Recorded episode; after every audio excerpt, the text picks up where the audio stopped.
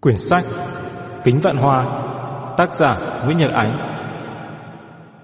Tập 7 Bí mật kẻ trộm. Chương 1 Tiểu Long vừa bật chân trống đánh tách Chiếc xe còn đang rung rinh Nhỏ hạnh đã hối hả dục. Lại lên đi, quý chạy đi đâu mất tiêu rồi? Tiểu Long nhét tấm vé gửi xe vô túi áo thong thả. Kệ nó, mình cứ đi từ từ. Rồi vừa dào bước ra khỏi bãi giữ xe Nó vừa lẩm bẩm. Thằng giòm này Hễ thấy ở đâu có biểu diễn ảo thuật là nó cứ như bị ma ám. Chả là hôm nay Tiểu Long, Quý Giòm và Nhỏ Hạnh đi xem nhà ảo thuật X15 biểu diễn ở công viên Lam Sơn.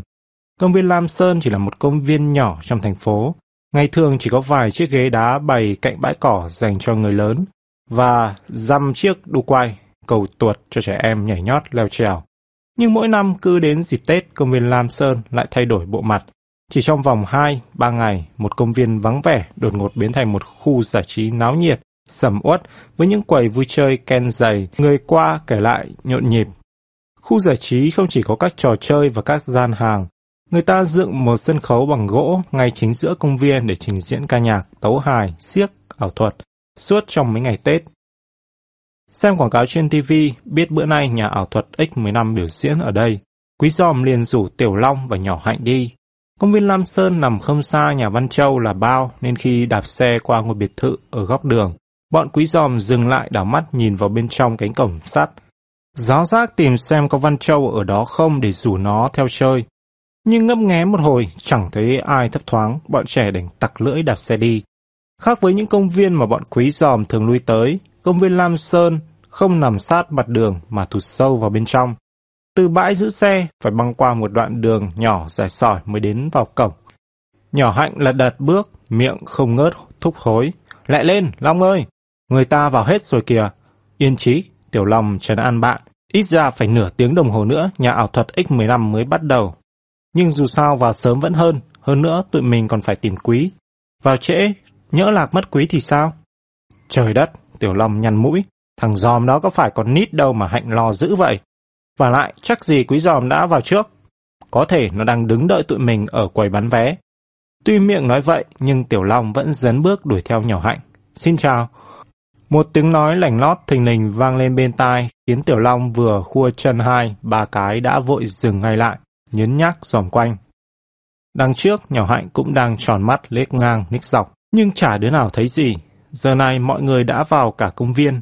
Tít đằng xa, cuối con đường dài sỏi, chỉ thấp thoáng dăm chú bé đang quanh quẩn, chờ chui rào vào coi cọp. Ai vừa lên tiếng chào mình vậy kìa? Nhỏ hạnh ngạc nhiên, nhủ bụng, cặp mắt vẫn không ngừng láo liên quan sát. Xin chào. Tiếng nói khi nãy vừa thình lình cất lên, rõ một một như thể có người vừa đứng lên tiếng ngay trước mặt hai đứa trẻ. Nhỏ hạnh nghe có một luồng khí lạnh chạy dọc sống lưng.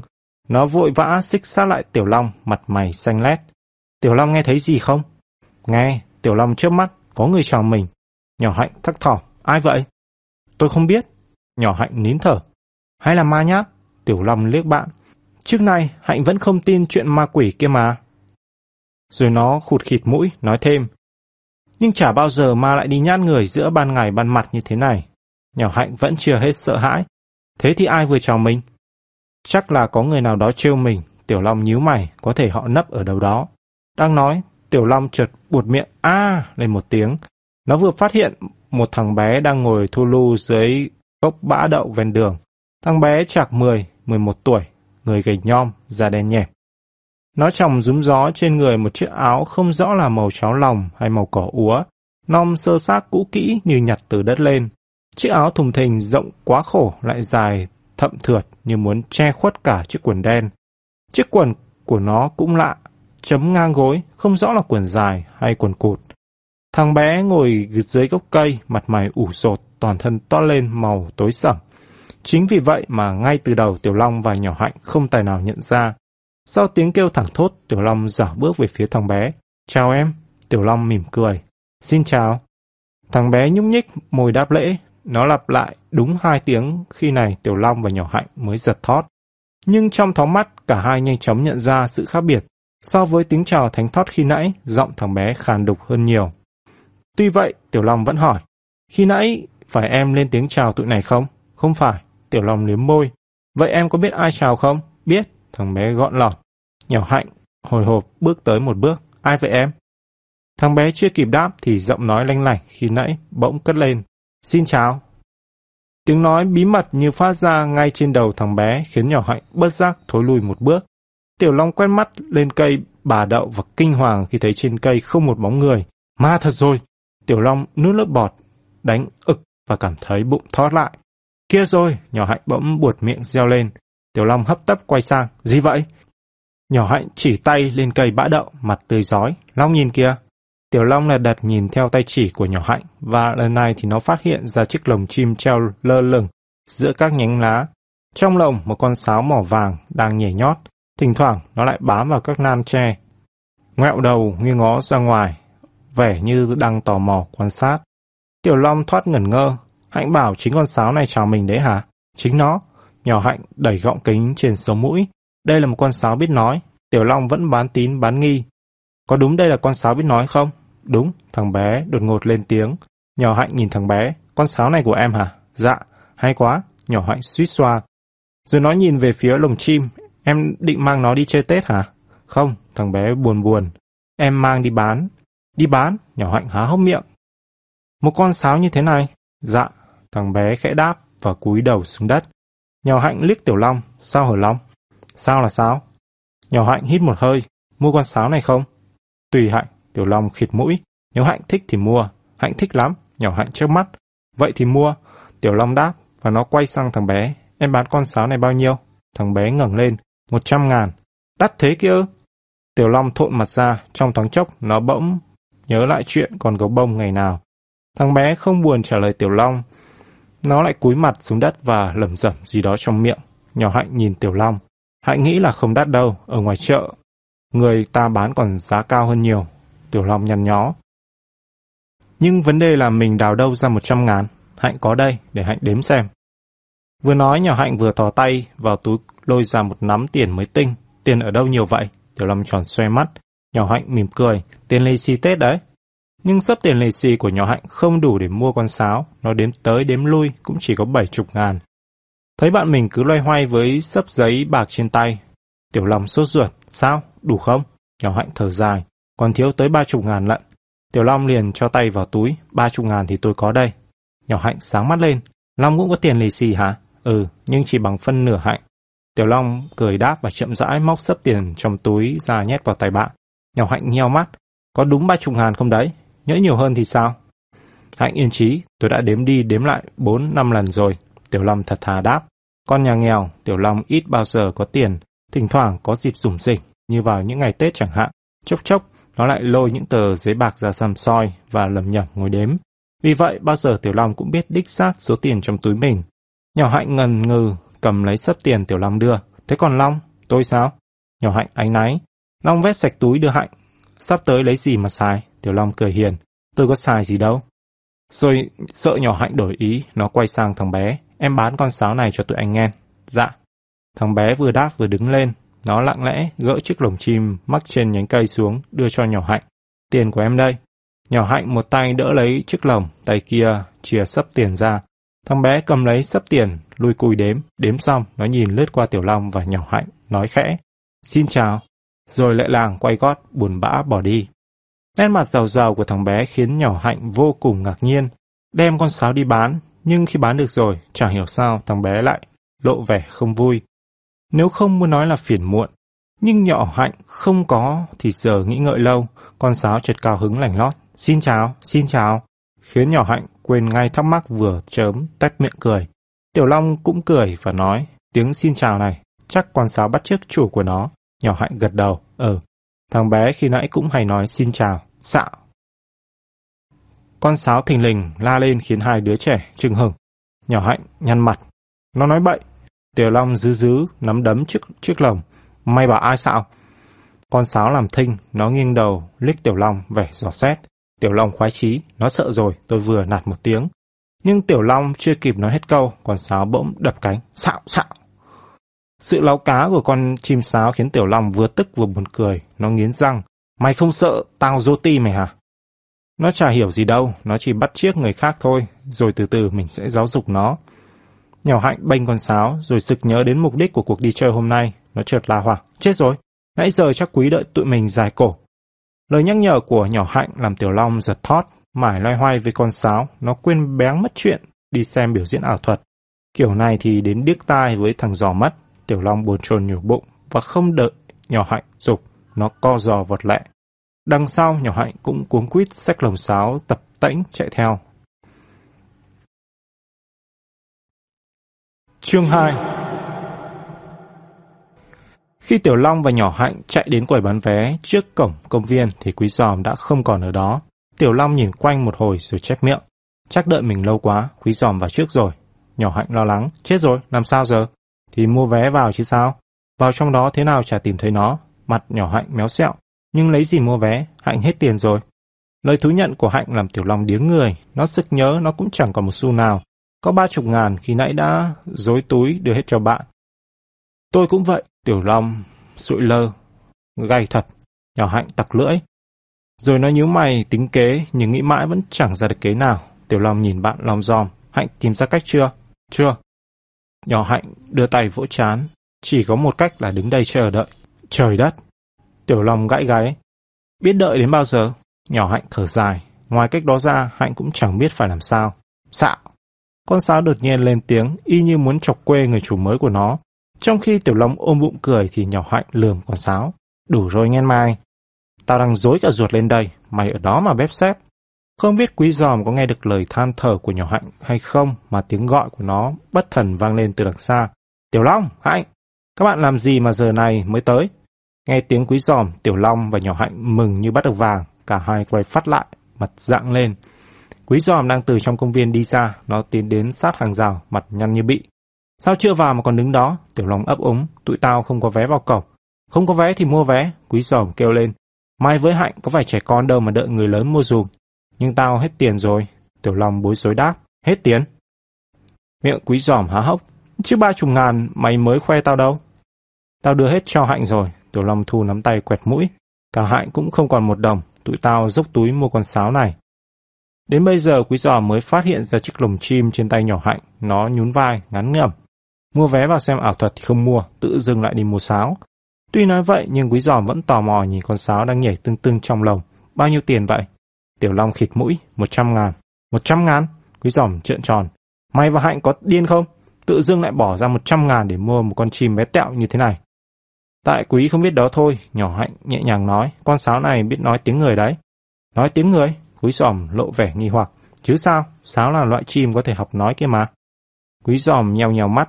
Thế Hạnh đã nghe con sáo này nói tiếng nào chưa? Tất nhiên là nghe rồi. Nếu không Hạnh dại gì mà mua nó tới những một trăm ngàn, quý giòm vẫn chưa tin hẳn. Nó lại hỏi, giọng nghi ngờ. Thế Hạnh nghe nó nói những gì? Nhỏ Hạnh chưa kịp đáp thì con sáo đã táo láu. Xin chào, xin chào. Trong khi quý giòm ngạc nhiên đến thuẫn mặt ra thì nhỏ Hạnh nhảy miệng cười sung sướng. Quý thấy chưa? Hạnh đã bảo, nó biết nói mà. Tiểu Long không bỏ dịp may để phân trần. Với một con sáo như vậy, một trăm ngàn đâu có đắt. Quý giòm không nói gì, nó nhìn sững con sáo một hồi, rồi ngẩn ngơ buột miệng. Tuyệt thật, một con sáo biết nói. Tiểu Long khoái chí, mày thích không? Thích. Bây giờ mày có công nhận muốn nó là đúng không? Công nhận. Chỉ đợi có vậy, Tiểu Long tuét miệng cười hì hì. Vậy mày đưa tiền cho tao với Hạnh mua vé vào xem ảo thuật đi. Biết bị hố, quý giòm tức ảnh ách. Mày học cái trò gài bẫy đó của ai vậy? Học của mày chứ của ai? Tiểu Long tỉnh khô đáp và nó chìa tay ra. Đưa tiền đây. Hai vé, 14 ngàn. Khi bọn quý giòm vào đến nơi thì nhà ảo thuật X15 đã trình diễn tới màn thứ ba. Quý giòm hít hà. Mới quay ra quay vô đã xong béng màn thứ hai, tiếc thật. Câu nói của quý giòm không có ý trách cứ, nhưng Tiểu Long và Nhỏ Hạnh vẫn cảm thấy áy náy. Hai đứa chăm chú dán mắt lên sân khấu vờ như không nghe lời than thở của quý giòm.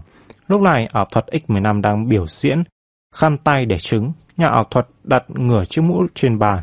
Trên chiếc mũ trải rộng, một mảnh khăn màu đen, nhà ảo thuật nhẹ nhàng cầm mảnh khăn lên và lần lượt xoay cả hai mặt về phía khán giả. Quý ông quý bà xem rõ cả rồi đấy nhé. Đây chỉ là một tấm vải suông, chả có dấu vật gì ở đây cả. Ngưng lại một chút để người xem có thì giờ nhìn thật kỹ, nhà ảo thuật chậm rãi và trịnh trọng tuyên bố. Và bây giờ thì quý ông, quý bà xem đây.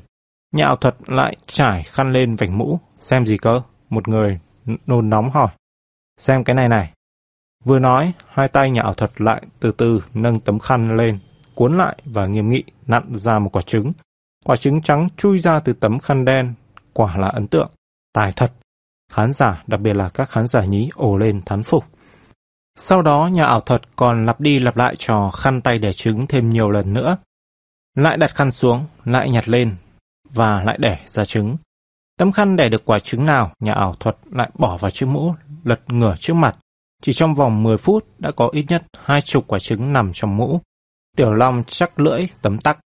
Đẻ trứng nhanh hơn gà mái thế này, hẳn ông X15, ngày nào cũng sơi bánh mì ốp la.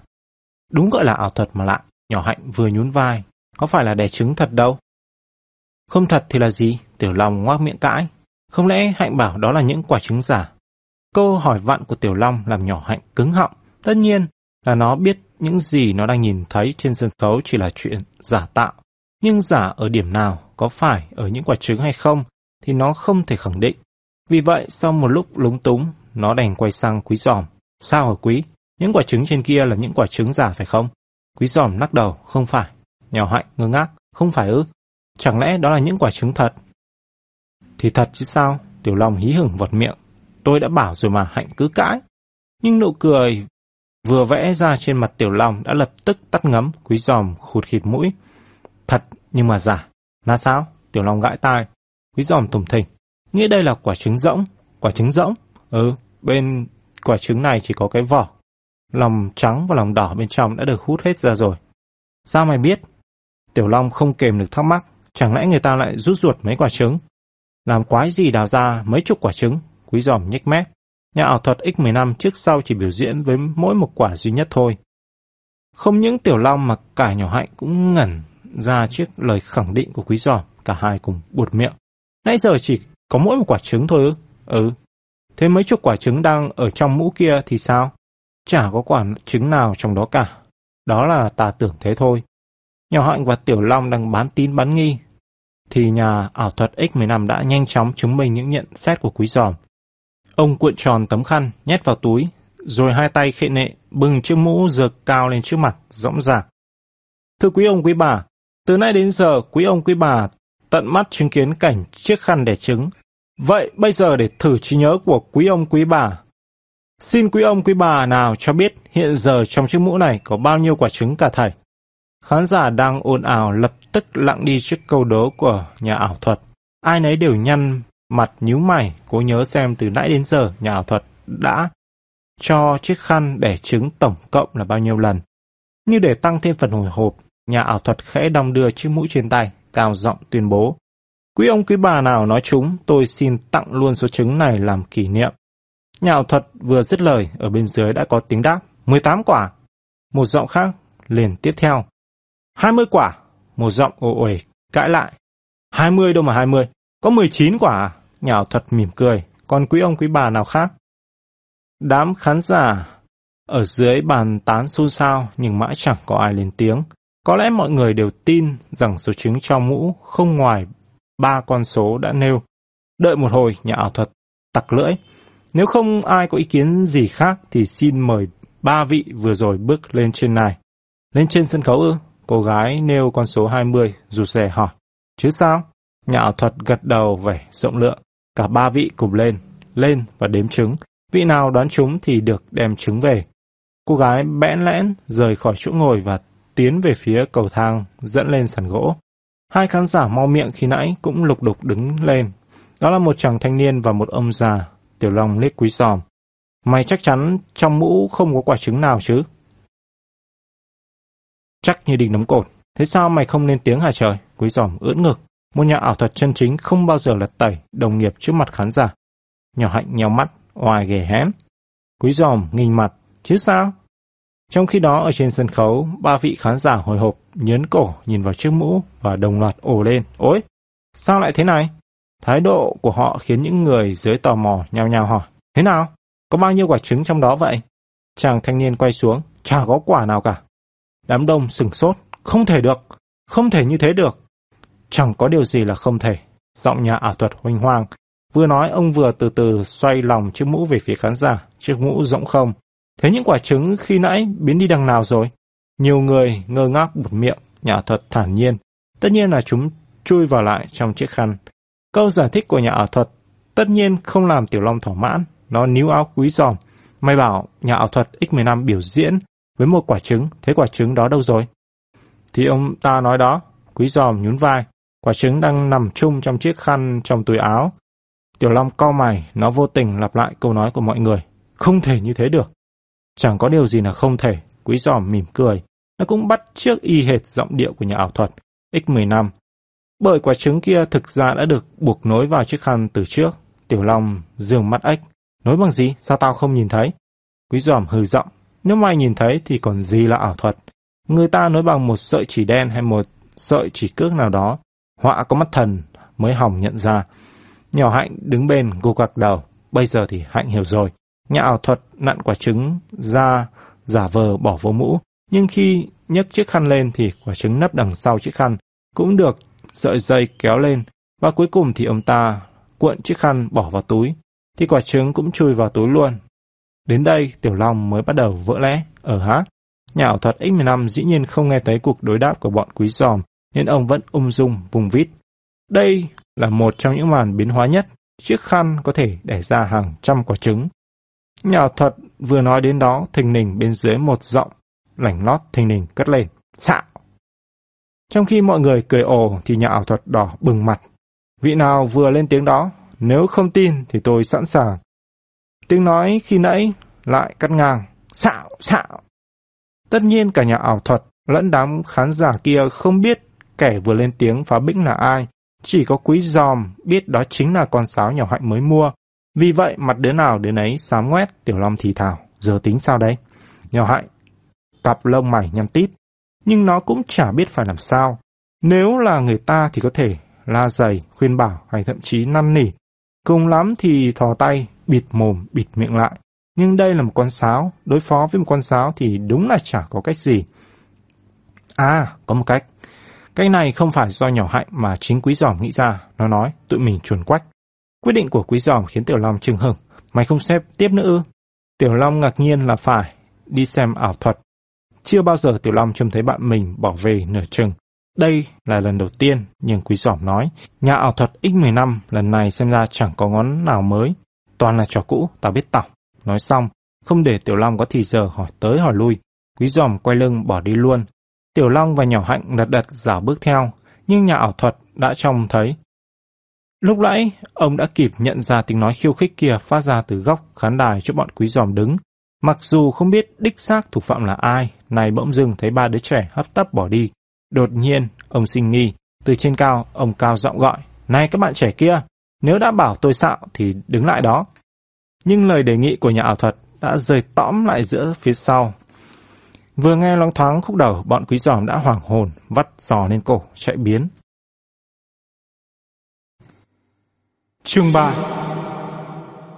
Căn gác được chia làm đôi, phía trong kê hai chiếc giường nhỏ, đó là chỗ ngủ của Hạnh và Tùng.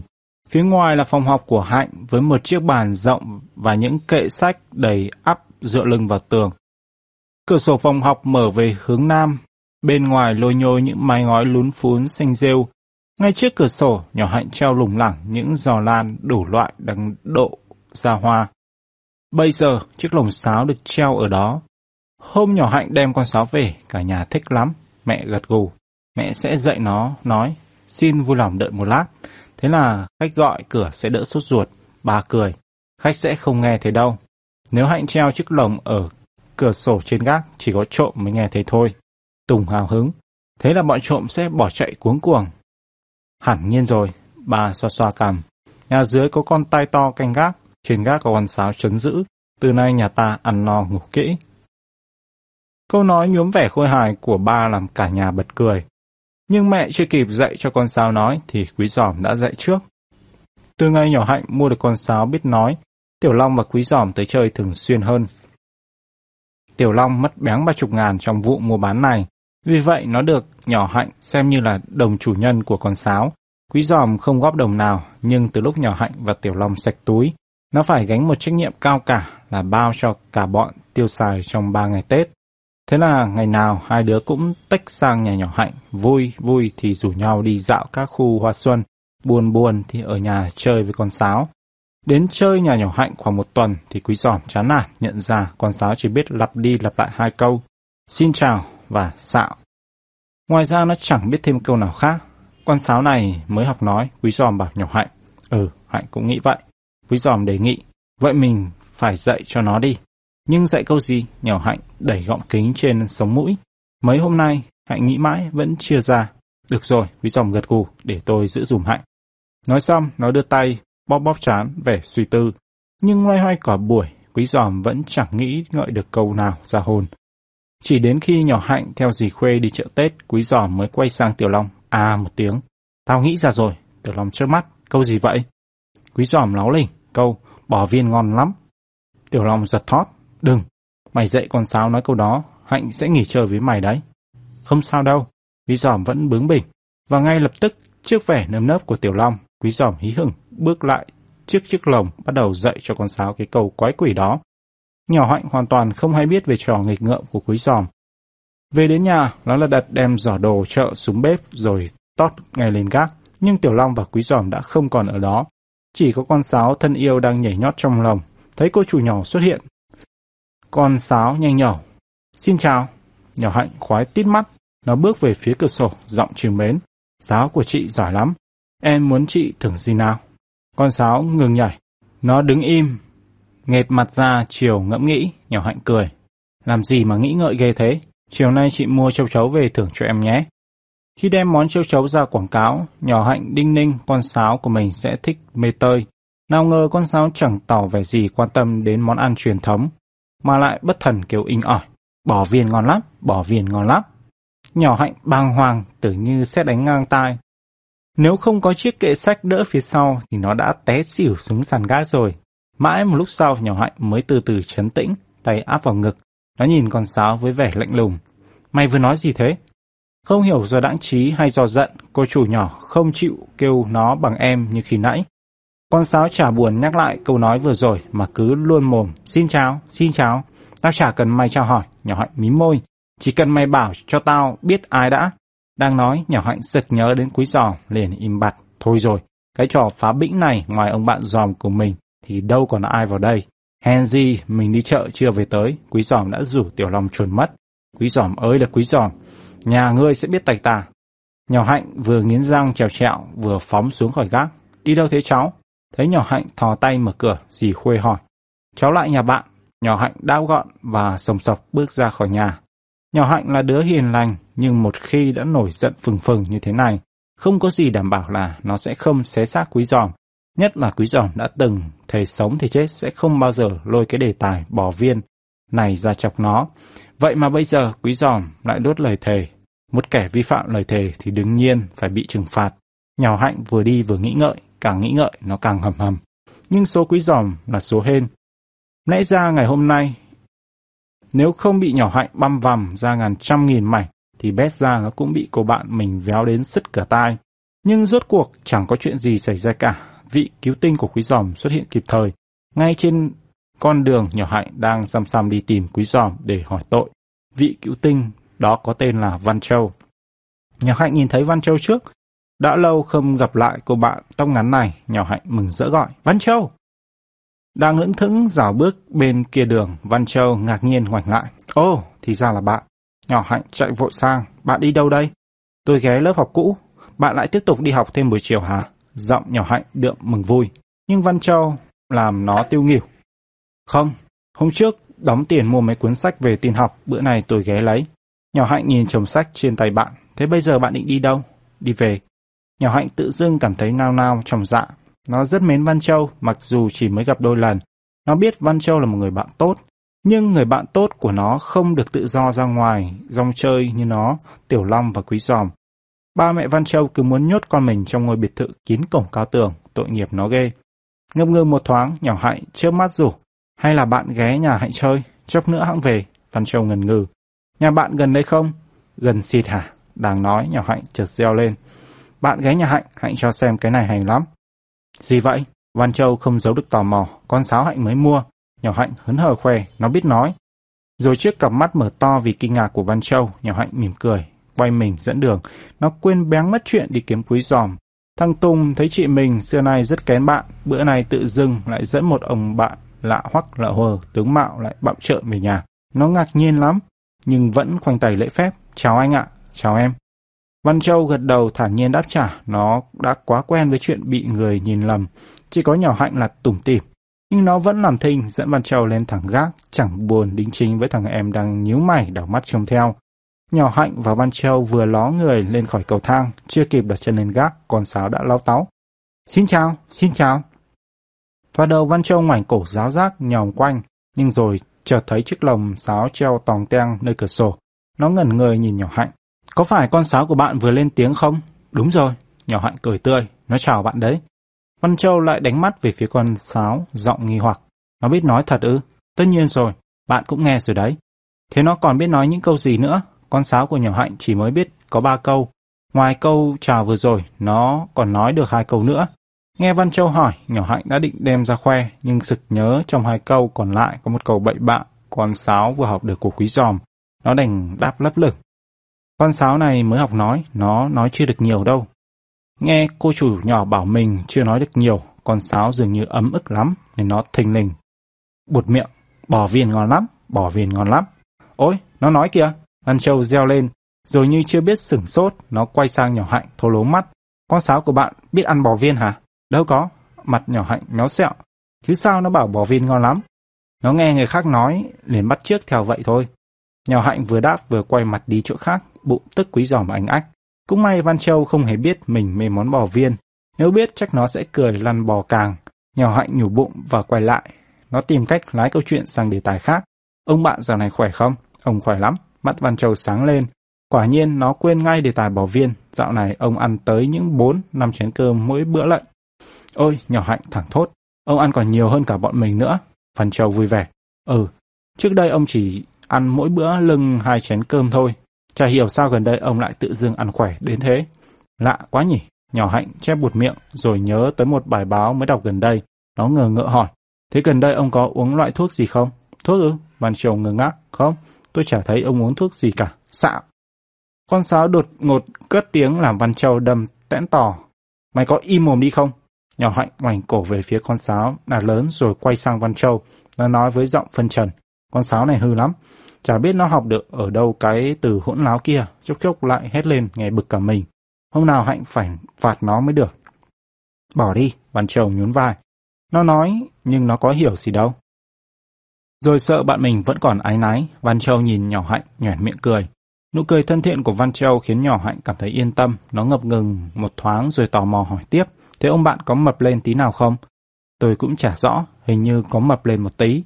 Văn Châu lại nhún vai, rồi nhìn vẻ mặt băn khoăn của nhỏ hạnh, nó tặc lưỡi, nói thêm.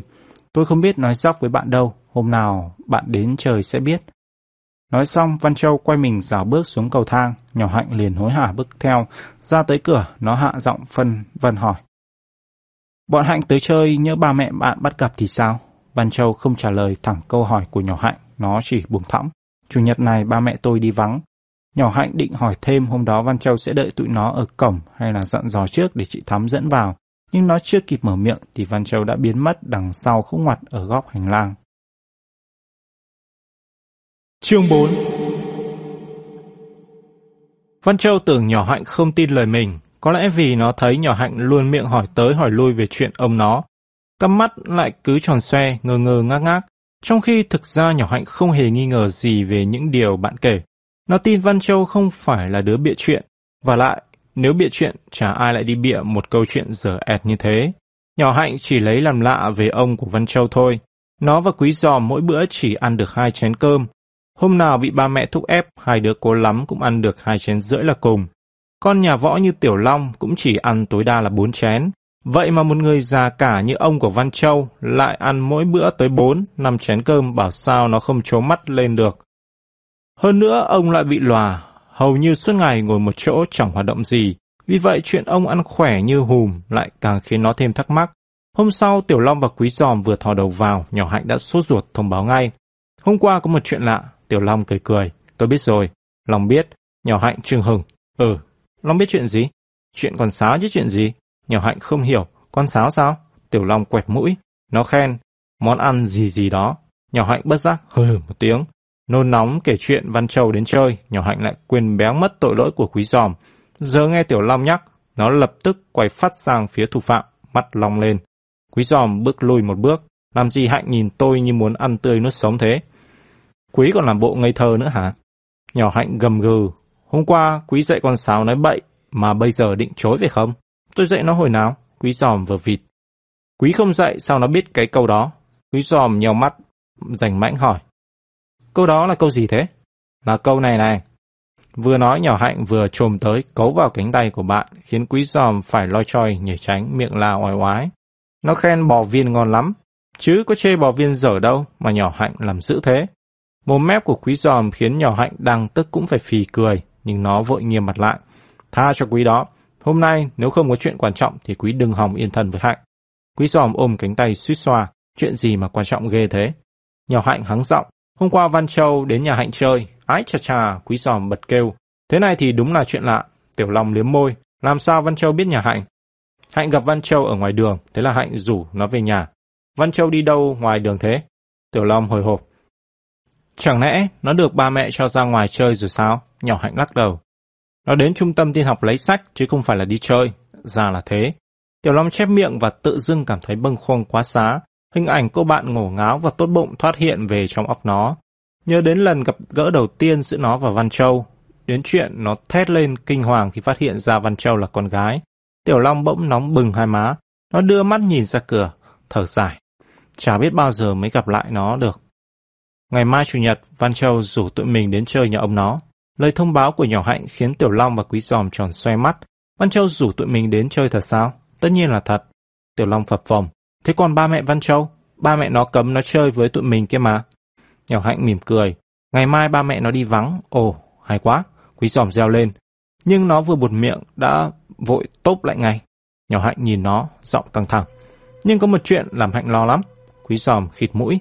Hạnh sợ ba mẹ nó trở về thành linh hả? Không phải, chuyện này liên quan đến ông nó. Tiểu Long hồi hộp. Ông của Văn Châu bị ốm hay sao? Không.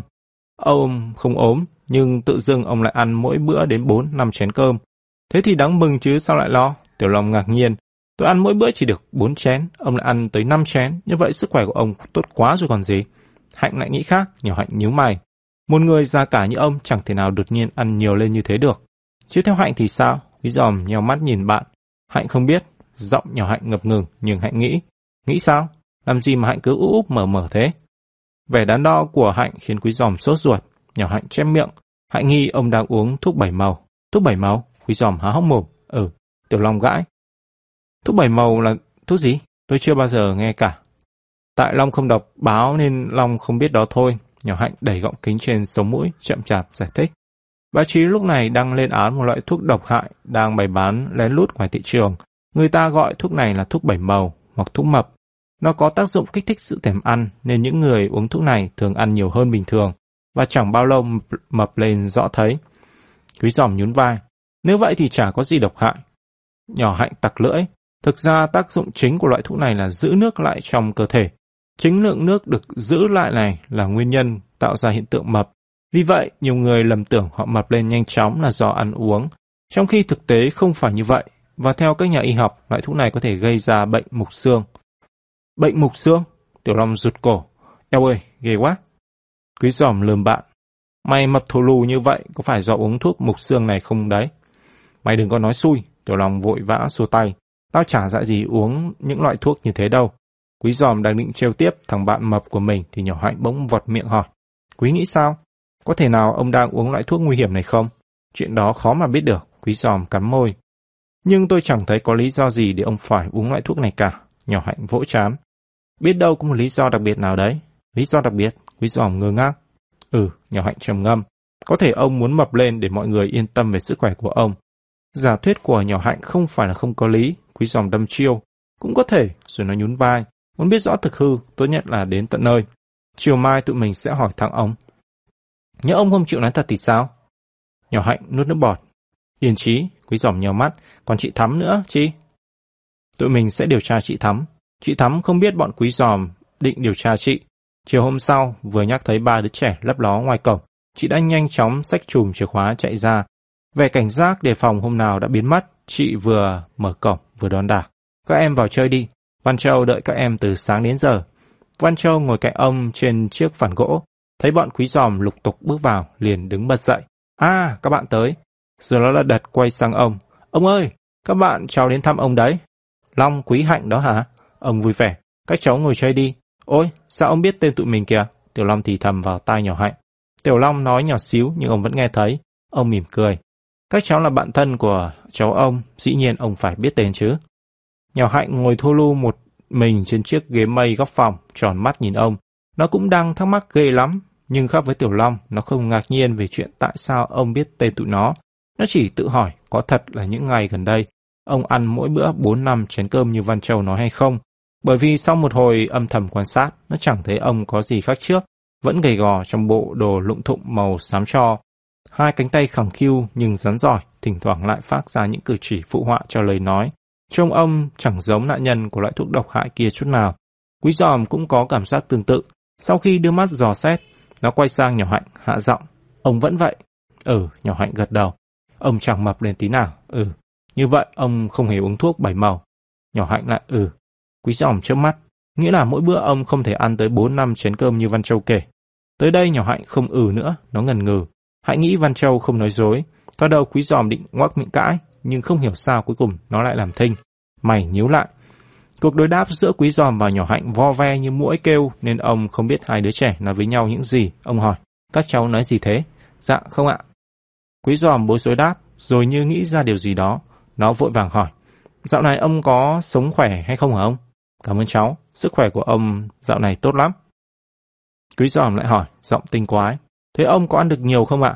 Dạo này ông ăn được lắm. Ông đáp, rồi không đợi quý giòm hỏi tiếp. Thế mỗi bữa ông ăn được mấy chén? Ông tề tỉnh nói luôn. Ông ăn mỗi bữa đến 4 năm chén đấy cháu ạ. Sự nhanh nhẩu của ông làm quý giòm tắc tị. Nó ngẩn người ra nhìn ông, chẳng biết phải hỏi thêm gì nữa. Ông nói thật đấy hả ông? Hạnh rụt rè hỏi. Tất nhiên là thật. Ông trả lời bằng giọng điềm đạm. Chuyện đó có gì lị quan trọng mà phải thật với không thật hả cháu? Câu hỏi vặn có ý trách cứ của ông làm nhỏ Hạnh, đỏ mặt. Nó nhìn xuống đất, Cháu chỉ buột miệng hỏi vậy thôi. Rồi nó lúng túng giải thích, tại cháu sợ ông uống thuốc bảy màu. Những người uống thuốc bao giờ cũng đột ngột ăn nhiều gấp bội lúc thường. Thì ra là vậy, ông gật gù. Nhưng cháu đừng lo, ông tự dưng ăn được như vậy thôi, chứ chẳng có thuốc men gì đâu. Thậm chí ông còn không biết có một loại thuốc như thế. Nghe ông nói vậy, nhỏ hạnh cảm thấy yên tâm phần nào. Nó quay sang Văn Châu, cười giả lả. Ông ăn khỏe thật đấy. Hạnh chưa từng thấy một người ở tuổi ông lại ăn khỏe như thế cả. Văn Châu nhún vai, Thế mà hôm qua tôi nói bạn lại không tin. Hạnh không tin hồi nào? Nhỏ Hạnh lắc lắc mái tóc. Chỉ có con sáo của Hạnh là tỏ ra không tin thôi. Nghe nhỏ Hạnh nhắc đến con sáo lém lỉnh, Văn Châu liền cười khì. Rồi nó cao hứng, nhại lại dọn con sáo. Bỏ viền ngon lắm, bỏ viền ngon lắm. Sự đùa giỡn vô tư của Văn Châu khiến bọn trẻ không thể nhịn cười. Tất nhiên là không đứa nào cười giống đứa nào, Tiểu Long cười tủm tỉm, Quý Giòm cười hả hê, còn nhỏ Hạnh thì cười méo xẹo. Chương 5 Bọn quý giòm ở chơi với Văn Châu đến gần 5 giờ chiều. Lần này Văn Châu không đưa các bạn vào chơi trong phòng mình. Sau vụ đụng độ với chị Ngọc Diệu và thằng Bạch Kim, Văn Châu không muốn gây thêm rắc rối. Cả bọn quây quần trong nhà ông, Văn Châu lôi bàn cờ trong tủ ra, rủ quý giòm đánh. Nhỏ Hạnh và Tiểu Long ngồi ngoài mách nước. Nói cho đúng ra, chỉ có nhỏ Hạnh lên tiếng chỉ trỏ, Tiểu Long đánh cờ chưa sạch nước cạn. Có trò vàng nó cũng không dám múa mép, Đến lúc này chị Thắm đã xem bọn quý giòm như người nhà. Chị lặng lẽ xuống bếp lúi húi nấu chè bưng lên đãi bọn trẻ. Các đấu thủ gõ cờ chân chát, vừa cãi cọ vừa hút chè xì sụp khiến ngôi nhà trước nay vốn vắng vẻ bỗng dưng tưng bừng náo nhiệt như ngày hội. Chị Thắm vui lắm, chị cứ cười luôn miệng. Mặc dù đôi mắt không ngừng nơm nớp liếc về phía ngôi biệt thự. Chị sợ ba mẹ Văn Châu trở về bất chợt. Ông cũng vui, chắc thế, ông không nói gì, nhưng đầu ông cứ gật gà gật gù. Bọn trẻ thì khỏi nói, quý giòm chúi đầu vào bàn cờ, tiểu long chúi mũi vào chén chè, con nhỏ hạnh thì chúi vào mỗi thứ một tí, đồng thời chốc chốc lại đánh mắt về phía ông. Những lúc như vậy, chán nó cau lại đầy tư lự. Quý do mải đánh cờ nên không phát hiện ra những diễn biến trên gương mặt nhỏ hạnh. Chỉ có tiểu long là nhìn thấy vẻ băn khoăn của bạn. Lúc ra về, nó lại gần nhỏ hạnh tò mò hỏi. "Hãy nghĩ gì mà mặt mày nhăn nhó suốt buổi thế? Hãy nghĩ về ông, nhỏ hạnh không giấu giếm, về cái chuyện ăn khỏe đấy ư? Ừ, Tiểu Long ngạc nhiên. Chính miệng ông nói, chẳng lẽ Hạnh không tin? Hạnh vẫn thấy ngờ ngợ sao ấy, nhỏ Hạnh đắm chiêu, Tiểu Long gãi cổ. Ngay cả Văn Châu cũng xác nhận kia mà. Ừ. Tiếng ừ của nhỏ Hạnh không mang một ý nghĩa nào rõ rệt, Tiểu Long nhăn mặt. Ừ là sao? Ừ là Văn Châu xác nhận chứ sao? Nhỏ Hạnh thở dài, Nhưng xác nhận không có nghĩa là đích mắt trông thấy. Tiểu Long ngẩn tỏ te. Hạnh cho là như thế ư? Nhỏ Hạnh nhún vai. Hạnh không biết chính xác, Hạnh chỉ nghĩ thế thôi. Tiểu Long đưa tay quẹt mũi. Thế sao Hạnh không hỏi Văn Châu? Lát nữa Hạnh sẽ hỏi. Quý giòm không chứng kiến cuộc trò chuyện của hai bạn mình, nên lúc ra về, nó vô cùng sửng sốt khi thấy đã ra tới cổng rồi. Nhỏ Hạnh còn cố tìm cách chất vấn Văn Châu. Nè, Hạnh hỏi chuyện này, Văn Châu đừng giận Hạnh nghe. Thái độ của nhỏ Hạnh khiến Văn Châu thoáng ngạc nhiên, nhưng nó nhanh chóng lấy lại vẻ bình thản cố hữu. Bạn cứ hỏi đi, tôi không giận đâu. Sau một thoáng ngần ngại, nhỏ Hạnh ấp úng hỏi. Hạnh muốn biết là Văn Châu đã đích mắt trông thấy ông ăn một lúc năm chén cơm bao giờ chưa? Câu hỏi của nhỏ Hạnh làm quý giòm nhăn mặt. Rõ vớ vẩn, nó lao bảo trong bụng, tưởng sao lại đi hỏi một câu lãng xẹt. Nếu Văn Châu không tận mắt trông thấy thì... Nhưng quý giòm không kịp nghĩ tiếp, câu trả lời của Văn Châu khi nó ngớ người ra. Chưa, tôi chỉ nghe ông bảo thế thôi. Thì ra là vậy, nhỏ Hạnh lầm bẩm. Nhưng điều đó thì quan trọng gì? Văn Châu ngơ ngác, ngay cả chị Thắm cũng bảo thế cơ mà. Chị Thắm cũng bảo thế ư? Nhỏ Hạnh hơi sững người, đúng rồi. Văn Châu gật đầu, chị Thắm bảo gần đây ông ăn khỏe lắm. Đôi mày nhỏ Hạnh cau lại, nhưng chắc gì chị Thắm đã chính mắt nhìn thấy điều đó. Tôi không biết, giọng Văn Châu bắt đầu phân vân. Nhưng tôi nghĩ chị Thắm là người trực tiếp lo cơm nước cho ông, hẳn chị phải biết rõ. Nhỏ Hạnh bất giác cảm thấy hoang mang.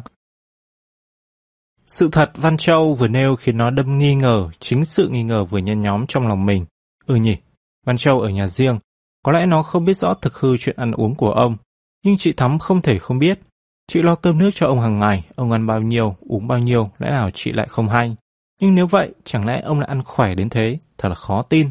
Nhất là chuyện ông ăn mỗi bữa 4 năm chén cơm, chỉ mới đột ngột xảy ra gần đây thôi. Hơn nữa, nếu ăn khỏe như thế, hẳn ông phải hồng hào mập mạp. Đằng này, năm ông vẫn gầy gò như ngày nào, chẳng một chút xíu thay đổi. Càng nghĩ nhỏ hạnh càng thấy mọi chuyện rối tung. Thôi, bọn em về. Cuối cùng, nó đành nói lời từ biệt.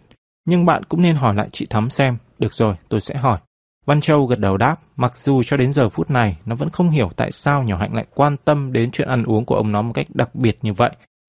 Bọn trẻ vừa ngoặt quanh góc đường, quý giòm đã quay sang nhỏ hạnh trách cứ ngay. Hạnh làm trò gì vậy? Hạnh chỉ muốn tìm hiểu sự thật, nhỏ hạnh thản nhiên. Quý giòm cằn nhằn, chính miệng ông đã nói như vậy, còn tìm hiểu, tìm tới, tìm lui làm gì? Hỏi như vậy có khác nào bảo ông nói dối? Nhỏ hạnh trước mắt, chẳng lẽ quý không thấy chuyện gì lạ sao? Tôi chẳng thấy gì lạ cả, quý giòm nhún vai. Tụi mình chỉ sợ ông uống thuốc bảy màu, nay biết ông không uống, vậy là chẳng có gì đáng lo. Nhưng nếu ông không uống thuốc bảy màu thì ông không thể thình lình ăn khỏe như vậy được. Nhỏ Hạnh vẫn bướng bỉnh. Trời ơi là trời. Quý giòm vào đầu bứt tai. Thế Hạnh định tìm kiếm điều gì trong chuyện này thế? Một vụ án chăng? Hạnh nghĩ thực ra ông không ăn nhiều như ông nói. Rõ ràng Hạnh nhiễm phải cái máu hình sự của thằng Mạnh con cô Tư rồi. Quý giòm đưa hai tay lên trời. Nếu ông ăn ít thì bảo ông ăn ít. Việc gì ông phải hét lên bốn năm chén, rõ ngớ ngẩn. Chẳng ngớ ngẩn tí nào cả. Nhỏ Hạnh bình tĩnh, đẩy gọng kính trên sống mũi. Nhất định là có điều gì bí ẩn đằng sau vụ này. Trước thái độ khăng khăng của nhỏ Hạnh, quý giòm chỉ biết thở dài. Nó nói, giọng giận dỗi. Hạnh muốn làm gì thì tùy. Nhưng nhớ, đừng kéo tôi vào câu chuyện tưởng tượng này đấy. Nhỏ Hạnh mỉm cười, không có quý, lấy ai dám văng dao vào địch thủ. Quý giòm nghiến rằng ken két, tôi không dỡ là nghen.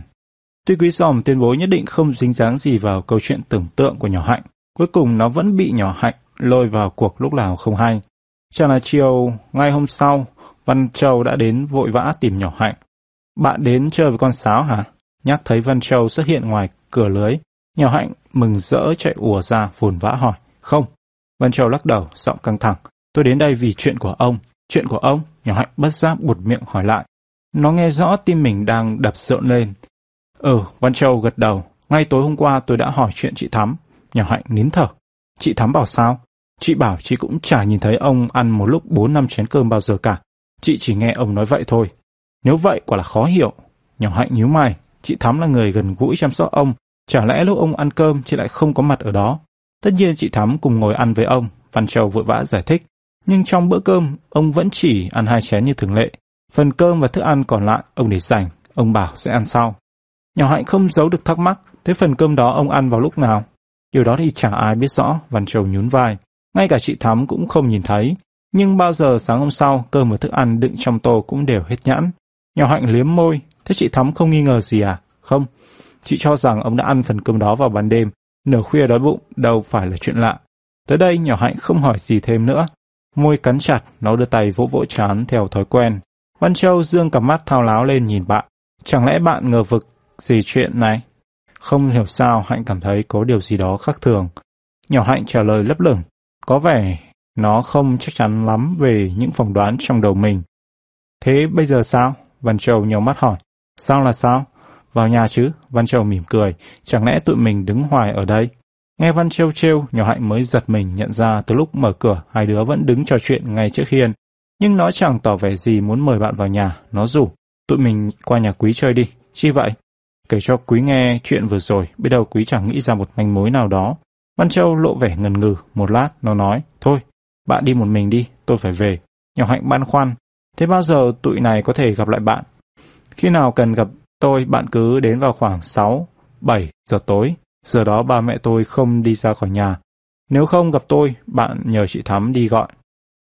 Chia tay Văn Châu, nhỏ hạnh đi thẳng tới nhà quý giòm. Nó vừa đặt chân qua ngưỡng cửa, quý giòm đã chọc ngay. Sao? Câu chuyện tưởng tượng của Hạnh đến đâu rồi? Đã tìm ra dấu vết gì chưa? Nhỏ Hạnh chẳng buồn để ý đến vẻ cười cợt của bạn, nó thản nhiên gật đầu, đã tìm ra rồi. Quý giòm lập tức thu ngay nụ cười, mắt nó trố lên. Hạnh nói gì? Có ngoắt ngoéo bên trong câu chuyện này thật sao? Đúng vậy, Văn Trầu vừa mới đến gặp Hạnh. Quý giòm nôn nóng, nó nói gì? Giọng nhỏ Hạnh trở nên nghiêm trọng. Nó bảo trong nhà chưa có ai trông thấy ông ăn một lúc bốn năm chén cơm cả. Kể cả chị Thắm. Nhỏ Hạnh gật đầu, ừ, kể cả chị Thắm. Rồi trước vẻ mặt ngỡ ngàng của quý giòm, nhỏ Hạnh ôn tồn thuật lại câu chuyện giữa nó và Văn Châu. Thế thì lạ thật nhỉ. Nhỏ Hạnh vừa dứt lời, quý giòm liền lẩm bẩm. Nếu quả đúng như vậy thì rõ ràng đây là câu chuyện không bình thường.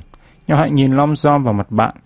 Quý cũng không tin chính ông đã ăn phần cơm để dành cái sao. Tất nhiên, không phải ông rồi. Quý giòm đáp bằng giọng quả quyết. Nếu chính ông ăn, chẳng việc gì ông phải úp mở mở như thế. Nhỏ hạnh ngơ ngác, nghĩa là sao? Quý giòm nhún vai. Nghĩa là khi bảo mỗi bữa ăn 4 năm chén, ông đã cố tình lấp lửng. Thực tế, ông chỉ ăn có hai chén trong bữa cơm, còn sau đó ông có ăn thêm hay không, chẳng ai rõ nhưng ông vẫn cứ nói thế để tránh sự tò mò dò xét của người khác. Nhỏ hạnh gật gù, từ đó suy ra ông đã không đụng đến phần cơm trở lại. Tôi đoán vậy, quý giòm khụt khịt mũi. Có thể ông đã dùng phần cơm đó vào một việc khác, như nuôi một con mèo hoang hoặc một con chó hoang chẳng hạn. Quý giòm nói đến đâu, nhỏ hạnh gục gặc đầu đến đó. Suy luận của quý giòm hoàn toàn hợp lý. Có thể những ngày gần đây, một con chó hoang hay mèo hoang nào đó đi lạc vào nhà, và trước sự đói khát của con vật, ông đã không cầm lòng được, Thế là ông phịa ra chuyện ăn nhiều để chị Thắm tăng suất ăn lên gấp đôi. Bữa ăn của ông được cung cấp từ nhà Văn Châu. Hàng ngày, trưa và chiều, chị Thắm xách gà men qua tòa biệt thự lấy cơm về. Còn nhà bếp của ông chỉ dùng để đun nước pha trà hoặc thỉnh thoảng nấu nướng một vài món đơn giản nào đó. Chính vì vậy, bất cứ một thay đổi nhỏ nào của ông trong việc ăn uống, cả nhà đều biết. Nhằm che giấu tai mắt mọi người, ông đành phải nghĩ ra câu chuyện tưởng tượng về sự ăn đột biến của mình để có thể tiếp tục lén lút nuôi nấng, bao bọc cái con vật khốn khổ kia. Một hành động mà ông e rằng đa số thành viên trong gia đình sẽ phản đối nếu chẳng may vỡ lở. Trong một thoáng, nhỏ hạnh hình dung ra toàn bộ những tình tiết éo le của câu chuyện. Và một khi bí mật được khám phá, nỗi thấp thỏm bất an vẫn đeo đuổi nó mấy ngày nay bỗng dừng tan biến. Nó nhìn quý giòm, giọng nhẹ nhõm. Thế bây giờ mình phải làm gì? Quý giòm gãi đầu, tôi cũng chẳng biết. Hay là mình đi kể với Văn Châu và chị Thắm? Kể tốt tuần tuột bí mật của ông ư? Ừ, chi vậy? Nhỏ Hạnh trước mắt, để mọi người giúp đỡ ông. Hạnh tin là Văn Châu và chị Thắm sẽ đồng tình với hành động của ông. Và như vậy ông khỏi phải mất công giấu giếm làm gì nữa. Có lẽ là như thế là tốt nhất, quý giòm bâng khuâng. Chỉ có điều không biết bao giờ bà mẹ Văn Châu mới đi vắng lần nữa để tụi mình có thể đến gặp nó. Quý yên trí, nhỏ Hạnh nhoẻn miệng cười. Hạnh đã có cách rồi, 6 giờ chiều nay, quý cứ ghé nhà Hạnh. Chương 6 Thế là một cách tự nhiên Quý Giò đã bị nhỏ hạnh lôi vào cuộc. Nó quên khuấy nó đã từng quả quyết sẽ không tham gia vào câu chuyện tưởng tượng của bạn mình. Đúng 6 giờ chiều, nhỏ hạnh và Quý Giòm lò dò đến nhà ông của Văn Châu. Đang lảng vảng trước hiên, thấy hai người bạn tấp thoáng ngoài cổng. Văn Châu chạy vụt ra, nó vừa mở khóa vừa bô bô. Biết thế nào chiều nay các bạn cũng đến nên tôi ở đây đợi.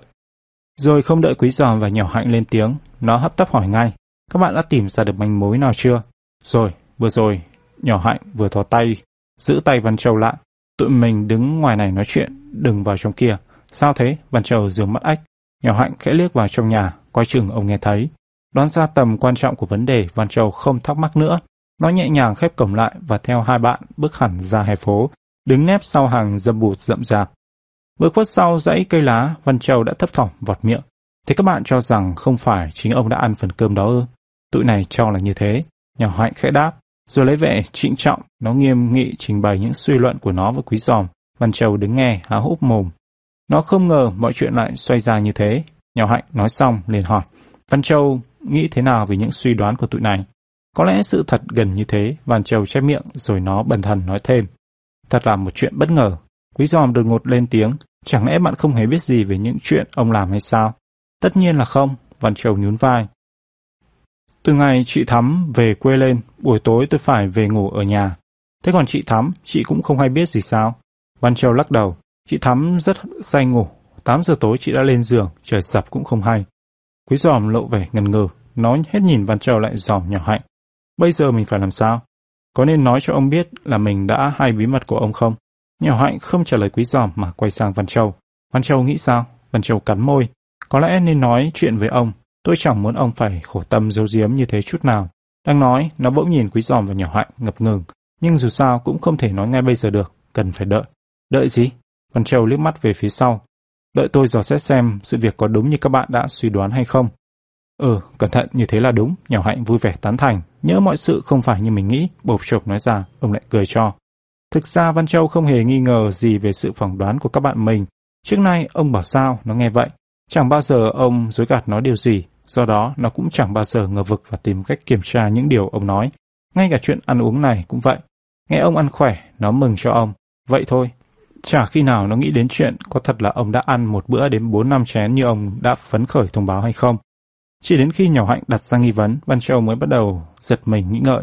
Và dần ra nó cảm thấy dường như có điều gì lắt léo trong câu chuyện này, nhất là khi ngay cả chị Thắm cũng thú nhận là chưa tận mắt nhìn thấy ông ăn phần cơm trở lại bao giờ. Văn Châu là một đứa thông minh, nhưng lại không quen suy nghĩ những chuyện rắc rối. Ở điểm này, nó rất gần với Tiểu Long. Nó nặn óc suốt ngày không thể hiểu tại sao ông nó tự dưng dám ra bí ẩn như thế. Vì vậy, nó mong ngóng, nhỏ hạnh và quý giòm từng giờ, từng phút. Nó tin tưởng những người bạn thông thái kia sẽ nhanh chóng tìm ra nguyên nhân dùm nó. Và hôm nay, câu chuyện có tính chất suy đoán của nhỏ hạnh và quý giòm đã giải tỏa gần như hoàn toàn những thắc mắc của Văn Châu. Nó chẳng nghi ngờ gì về tính hợp lý của câu chuyện. Tuy nhiên trước khi đối diện với ông, nó muốn nắm được một bằng cớ chắc chắn. Tối đó, ăn cơm xong, Văn Châu chạy qua nhà ông, xẻ xẹ ngoắc chị Thắm ra ngoài hè. Gì thế? Chị Thắm hỏi. Thái độ kỳ lạ của Văn Châu khiến chị ngạc nhiên. Ông đang nuôi một con chó, Văn Châu vào để ngay. Tiết lộ của Văn Châu làm chị Thắm chừng hừng. Sao em biết? Em đoán vậy, phần cơm ông vẫn để dành, ông không ăn mà đem cho nó. Đôi mắt của chị Thắm vẫn mở tròn. Ai bảo em vậy? Cần gì phải ai bảo, Văn Châu khịt mũi. Tối nay chị em mình theo dình là biết ngay. dính Chị Thắm hỏi lại, giọng hoang mang. Ừ, chứ chẳng lẽ chị không muốn biết ông đã làm gì với phần cơm buổi tối sao? Chị Thắm thật thà.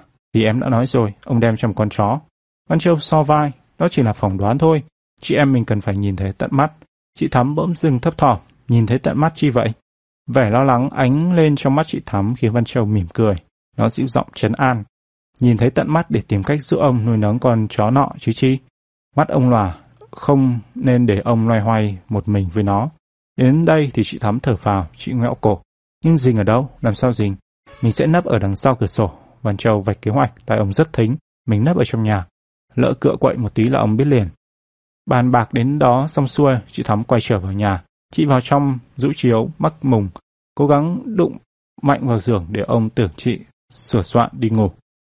Đoạn chị đóng cửa, tắt đèn và nhón nhén trên đầu ngón chân, rón rén chuồn ra cửa đằng sau bếp. Văn Châu đã nấp sẵn bên cửa sổ, đang tập thò nhìn vào trong nhà, thấy chị Thắm tới gần, nó vội vàng đưa tay lên miệng suyệt khẽ. Chị Thắm chẳng xem chuyện rình xem ông cho chó ăn là chuyện gì quan trọng, nhưng thấy Văn Châu làm ra vẻ bí hiểm, chị cũng đâm hồi hộp lay. Chị nín thở, lần tới cạnh nó nhớn mắt nhằm vào cửa sổ. Bên trong tối om om, căn nhà ở cách đường lộ khá xa nên những tia sáng vàng vọt của bóng đèn cao áp bên ngoài không thể chiếu lọt qua khe cửa sổ khép hờ. Hơn nữa, bóng đèn đường ngay trước cổng nhà không hiểu đã bị bọn gian nào gỡ mất. Cả một vùng quanh đó chìm trong bóng tối. Nhờ nhờ đục đục. Vì vậy, trong nhà đã tối lại càng tối. Chị Thắm 8 giờ đã đi ngủ. Nãy giờ thêm dòm tới, dòm nuôi trông mỏi mắt nên rình dập một hồi. Chị lẳng lặng đi vào giấc điệp lúc nào chẳng hay. Văn Châu đang nhóng cổ đứng canh, bỗng nghe tiếng khò khò bên cạnh. Giật mình, quay sang đã thấy chị Thắm ngồi dựa lưng vào tường, ngủ thẳng cẳng. Cảnh tượng trước mắt khiến Văn Châu mặt mày méo xẹo. Đã mấy lần nó định đánh thức chị, nhưng sợ ông nghe thấy đành tặc lưỡi đứng im. Thực ra Văn Châu cũng chẳng khá gì hơn chị Thắm. Ít khi thức khuya như thế, lại cứ dán mình một chỗ, cặp mắt nó cứ muốn díp lại. Nó phải dụi mắt liên tục và khẽ lắc lư người để tỉnh táo. Thỉnh thoảng nhằm vào trong nhà, thấy ông vẫn nằm im im trên phản không buồn động cựa. Văn Châu suốt cả ruột, cứ như thế này thì chả biết phải đợi đến chừng nào. Nó nhìn lên trời sao nhấp nháy, cố đoán xem bây giờ là mấy giờ, nhưng không tài nào đoán ra. Có thể bây giờ là 10 giờ, hoặc hơn nữa cũng nên. Văn Châu lo lắng nhổ bụng và lại ngoài cổ xòm qua khe cửa. Đang lúc đó, nó nghe tiếng mèo kêu. Tiếng mèo kêu vọng từ ngoài đường, lẫn trong tiếng xe cộ ẩm ĩ nhưng vẫn nghe rõ mồn một. Thoạt đầu Văn Châu không để ý, ở thành phố rất nhiều nhà nuôi mèo, đêm khuya thanh vắng chúng dậm dịch rượt đuổi nhau trên mái nhà và cất lên những tiếng kêu meo meo hoặc eo oe như trẻ con khóc là chuyện bình thường.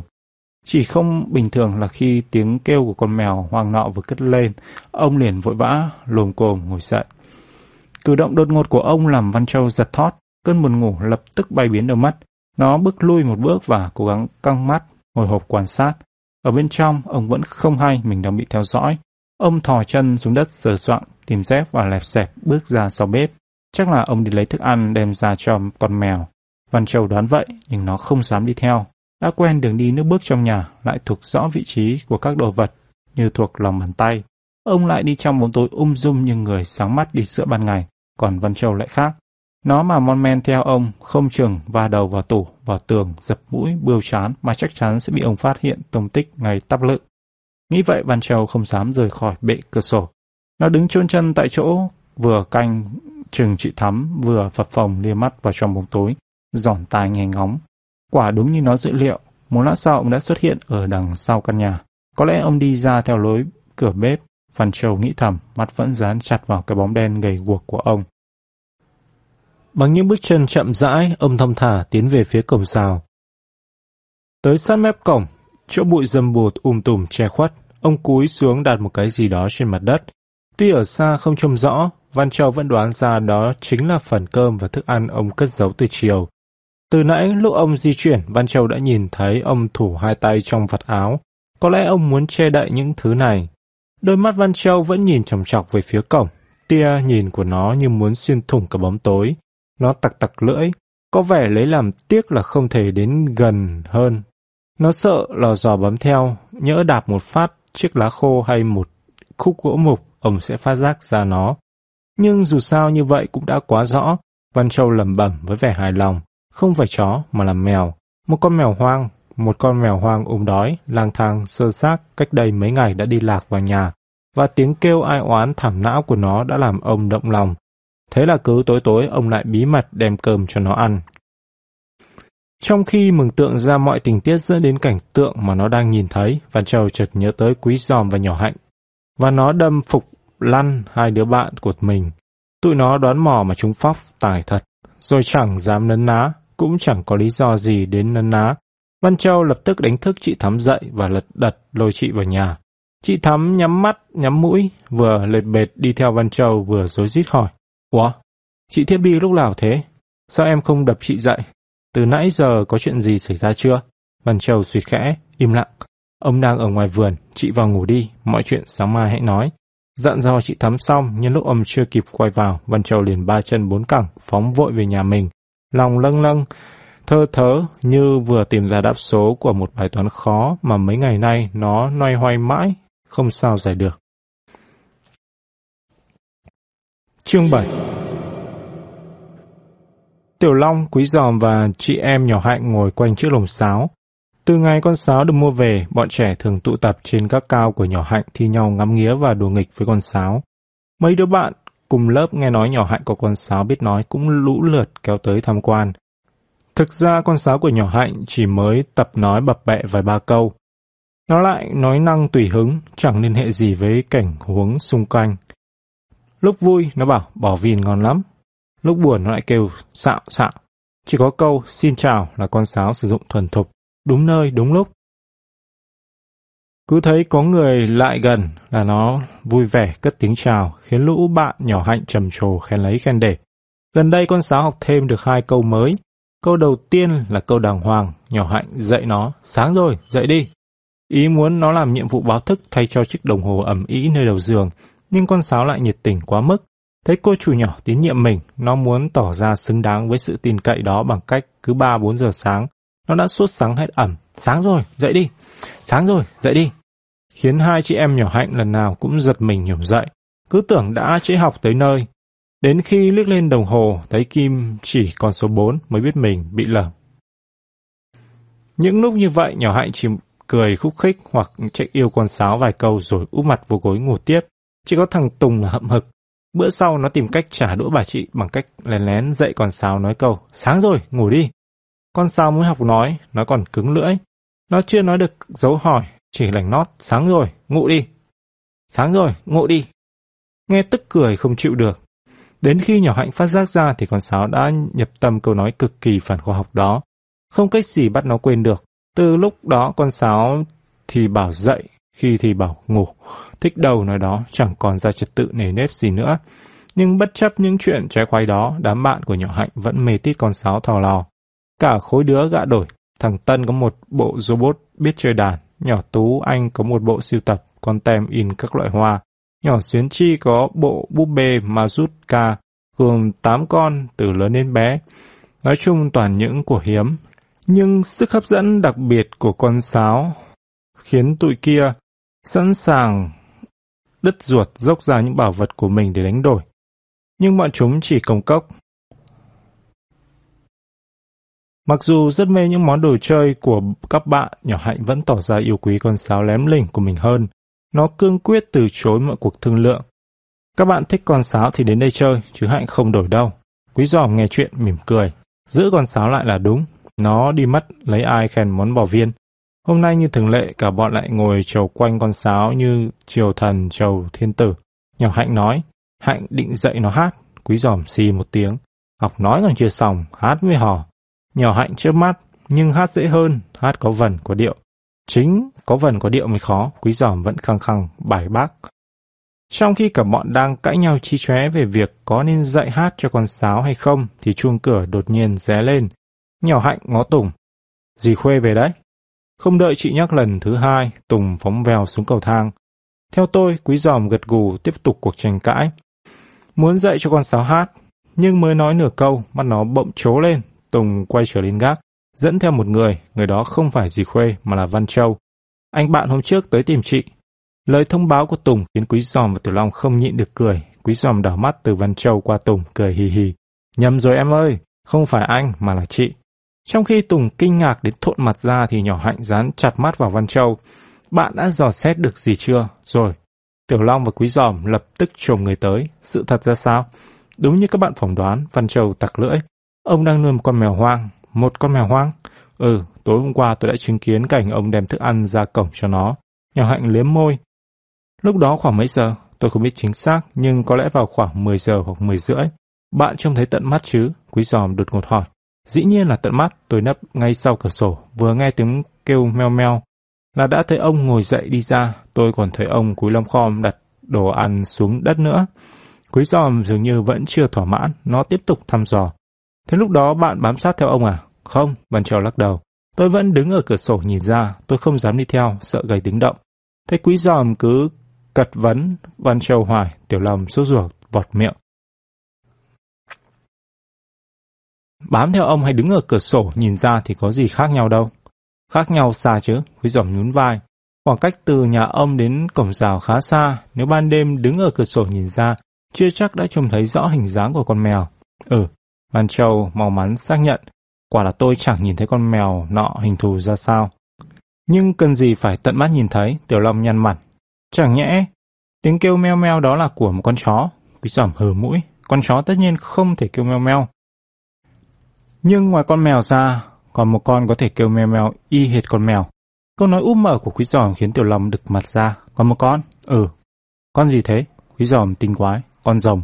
Đừng dóc mày, Tiểu Long lườm bạn, trên đời này làm quái chỉ có rồng. Thế mà có đấy, quý giòm cười toe. Tiểu Long chẳng phải con rồng là gì? Đến đây Tiểu Long mới biết mình bị lỡ Nó nghiến răng kèn két. Tao không giỡn với mày à nghen.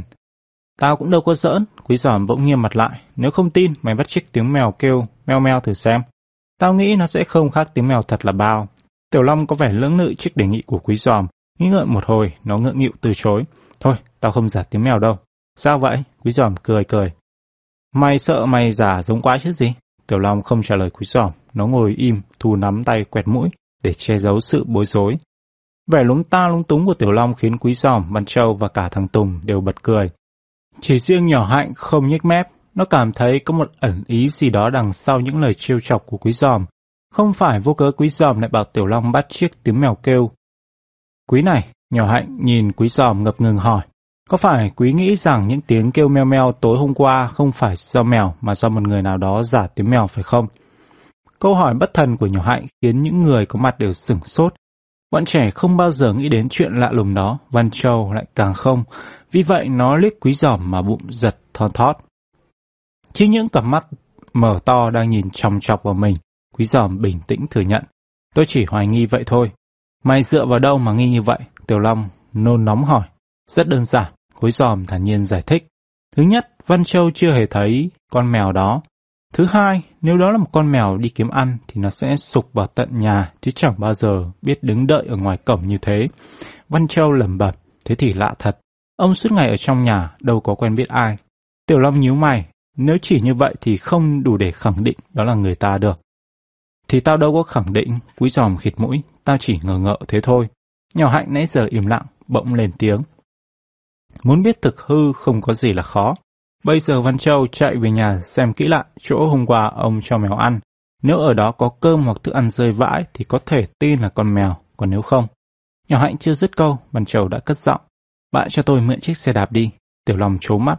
Văn Châu định đi ngay bây giờ hả? Ừ, tôi chạy về xem, rồi quay lại liền.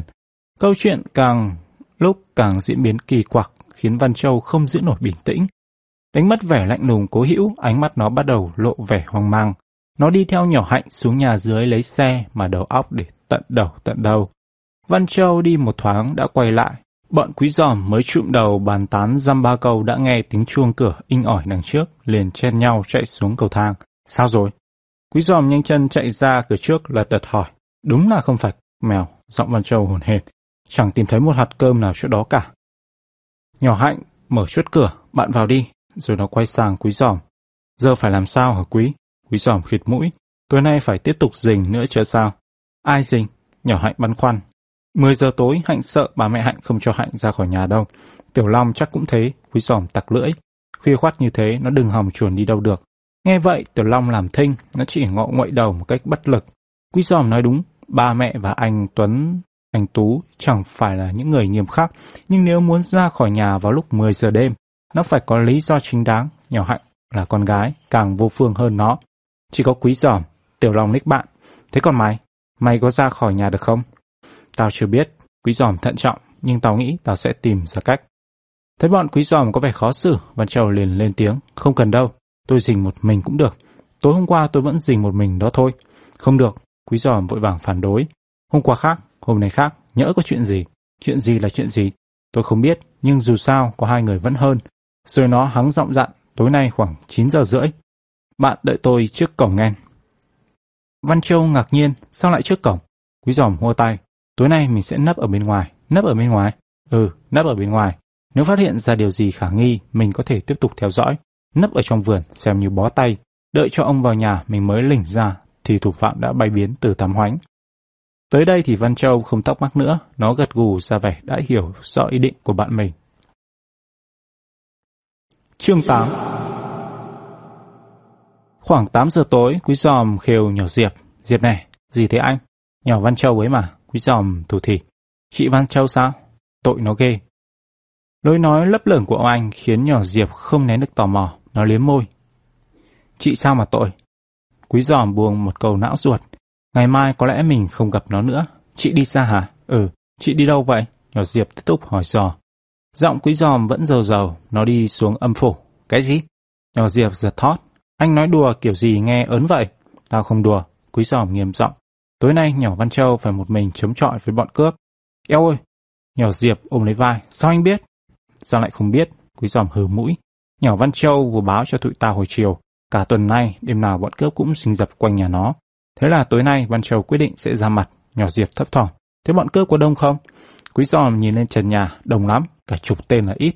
Tên nào tên ấy đều cầm 5 năm dao găm, mã tấu trên tay. Chúng chặt chúng một phát thì mình coi như đầu lìa khỏi cổ. Thế thì chị Văn Châu chết mắt nghe ông anh hù dọa một hồi, nhỏ Diệp tái mặt kêu lên. Thì chết chứ sao? Quý giòm cố cắn chặt môi. Cho nên tao mới bảo là ngày mai trở đi mình sẽ không gặp nó nữa. Nhỏ Diệp át tay lên ngực. Thế chị Văn Châu chắc chắn sẽ không thoát được sao? Thoát thì quái nào được, quý giòm cười mũi. Một mình địch lại trường ấy tên cướp cầm như chết chắc. Lần thứ hai quý giòm cố tình nhấn mạnh chữ một mình. Lần trước nhỏ Diệp không để ý, nhưng lần này thì nó nghe ra. Nó trước mắt nhìn ông anh. Thế sao bọn anh không giúp chị một tay? Thấy nhỏ em bắt đầu rơi vào bẫy của mình. Quý giòm như mở cờ trong bụng. Nhưng ngoài mặt nó vẫn làm bộ bất lực. Tụi tao muốn giúp cũng chẳng giúp được. 10 giờ đêm bọn cướp mới tới, mà giờ đó thì tao, Tiểu Long và Nhỏ Hạnh đâu có ai ra khỏi nhà được. Gầy thật, nhỏ Diệp nói, vẻ lo lắng. Ừ, gầy thật đấy. Quý giòm liền hùa theo. Nhỏ Diệp chợt sáng mắt lên. À, phải rồi. Mình gọi điện thoại báo công an. Công an mà ra tay, bọn cướp sẽ bị tóm ngay tắp lự. Quý giòm hoàn toàn bất ngờ trước đề nghị của nhỏ Diệp. Nó không ngờ câu chuyện lại xoay ra như thế. Loay hoay một lúc, nó mới nghĩ ra cái gỡ bí. Tụi tao báo công an rồi. Họ bảo tối mốt họ sẽ tới, nhưng nhỏ Văn Châu lại nôn nóng muốn giải quyết bọn cướp ngay tối nay. Thế mới rắc rối. Chọc, thế thì nguy quá. Nhỏ Diệp tặc lưỡi lo âu, nó chẳng mảy may nghi ngờ gì về những lời bốc phét của quý giòm. Nếu nhỏ Diệp biết công an chả bao giờ có cái tác phong lề mề, hẹn lần hẹn nữa như quý giòm mô tả thì nó không đến nỗi phập phồng đến thế. Quý giòm kín đáo liếc nhỏ Diệp, thấy cô em buồn chồn đi tới đi lui. Hai tay bóp chán, nó mừng rơn, liền thở dài ra vẻ bất đắc dĩ. Thực ra thì cũng có một cách cứu nhỏ Văn Châu. Cách gì? Nhỏ Diệp trúng kế ngay. Tao phải đến đó, quý giòm nói nhanh. Không được đâu, nhỏ Diệp lắc đầu. Ba mẹ chẳng đời nào cho anh ra đường một mình vào giờ đó. Quý giòm hấp hái mắt.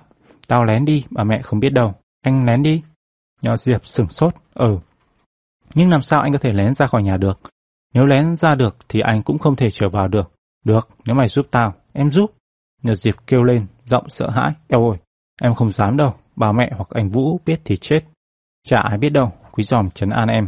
Khoảng 9 giờ, tao sẽ lẳng lặng chuồn ra khỏi nhà. Mày lấy chiếc gối ôm, đặt lên giường tao rồi lấy mền, đắp kín lại. Ai hỏi thì mày cứ bảo là tao ngủ rồi. Đợi đến khoảng 11 giờ, mày sẽ sẽ ra trước sân mở cổng cho tao vào. Nhỏ Diệp cắn môi nghĩ ngợi, nó có vẻ do dự trước kế hoạch liều lĩnh của ông anh. Thấy vậy, quý giòm hắng giọng, bồi luôn. Tối nay nhỏ Văn Châu sống hay chết là hoàn toàn tùy thuộc vào quyết định của mày đấy. Thôi, được rồi. Cuối cùng nhỏ Diệp thở ra. Em sẽ làm theo lời anh. Nhưng, nhưng... Nhưng sao? Quý giòm bồi hồi. Có gì cứ nói đại ra. Làm gì mày ngắc nga ngắc ngứ vậy? Nhỏ Diệp gãi má rụt rẻ. Nhưng em vẫn không hiểu anh sẽ làm thế nào để giúp chị Văn Châu. Chị Văn Châu võ nghệ đầy mình còn khó bề địch nổi bọn cướp. ốm nhom như anh ăn thua gì. Giọng lưỡi chê bai của nhỏ em làm quý giòm tức điên. Nó ưỡn ngực định khoe khoang thế võ ô xin của mình nhưng rồi sực nhớ nhỏ Diệp. Từng trận mắt chứng kiến cảnh Văn Châu quật ngã nó nằm thẳng cẳng bữa trước. Quý giòm hết hàm khỏe mẽ, nó bèn khỏa lấp. Mày ngốc quá, thắng bại trên chiến trường chủ yếu là dựa vào mưu trí chứ đâu phải cậy vào sức lực. Mưu trí? Chứ sao? Nhỏ Diệp vẫn chưa an tâm. Thế anh có mưu trí gì? Tao hả? Quý giòm gãi gáy. Mưu trí của tao thì nhiều lắm, chẳng hạn lát nữa, khi bọn cướp tới, tao sẽ la làng. Nhỏ Diệp cười hích hích, la làng mà là mưu trí. Mày chả biết cái cóc khô gì cả, quý giòm sầm mặt. Nghe tao kêu cứu, thế nào các đội dân phòng làng vàng gần đó, và cánh xe công an tuần tra cũng sẽ ập tới. Thế là bọn cướp bị tóm cổ, và Châu sẽ thoát chết. Viễn ảnh ông anh vẽ ra sáng sủa đến mức nhỏ Diệp không buồn vặn vẹo nữa, nó ngoan ngoãn gật đầu. Vậy thôi, anh đi đi.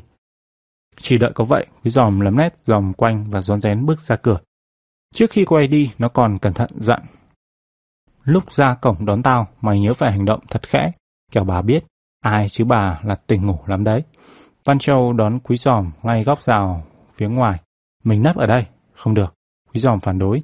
Nhớ thủ phạm đến từ phía này, mình sẽ bị phát hiện ngay. Thế phải nấp ở đâu? Quý giòm chỉ tay qua bên kia đường. Mình qua bên kia, nấp sau trụ đèn ấy. Hai đứa vội vàng băng qua đường, ngồi thu lu một cột đèn. Nhưng lâu thật lâu vẫn chẳng có ai xuất hiện, chỉ có những chiếc ba gác máy thỉnh thoảng chạy qua, phả khói mịt mù. Quý giòm bị mũi đốt ba bốn phát, không dám đưa tay đập, sốt ruột cầu cầu. Có chắc đêm nay hắn sẽ tới không?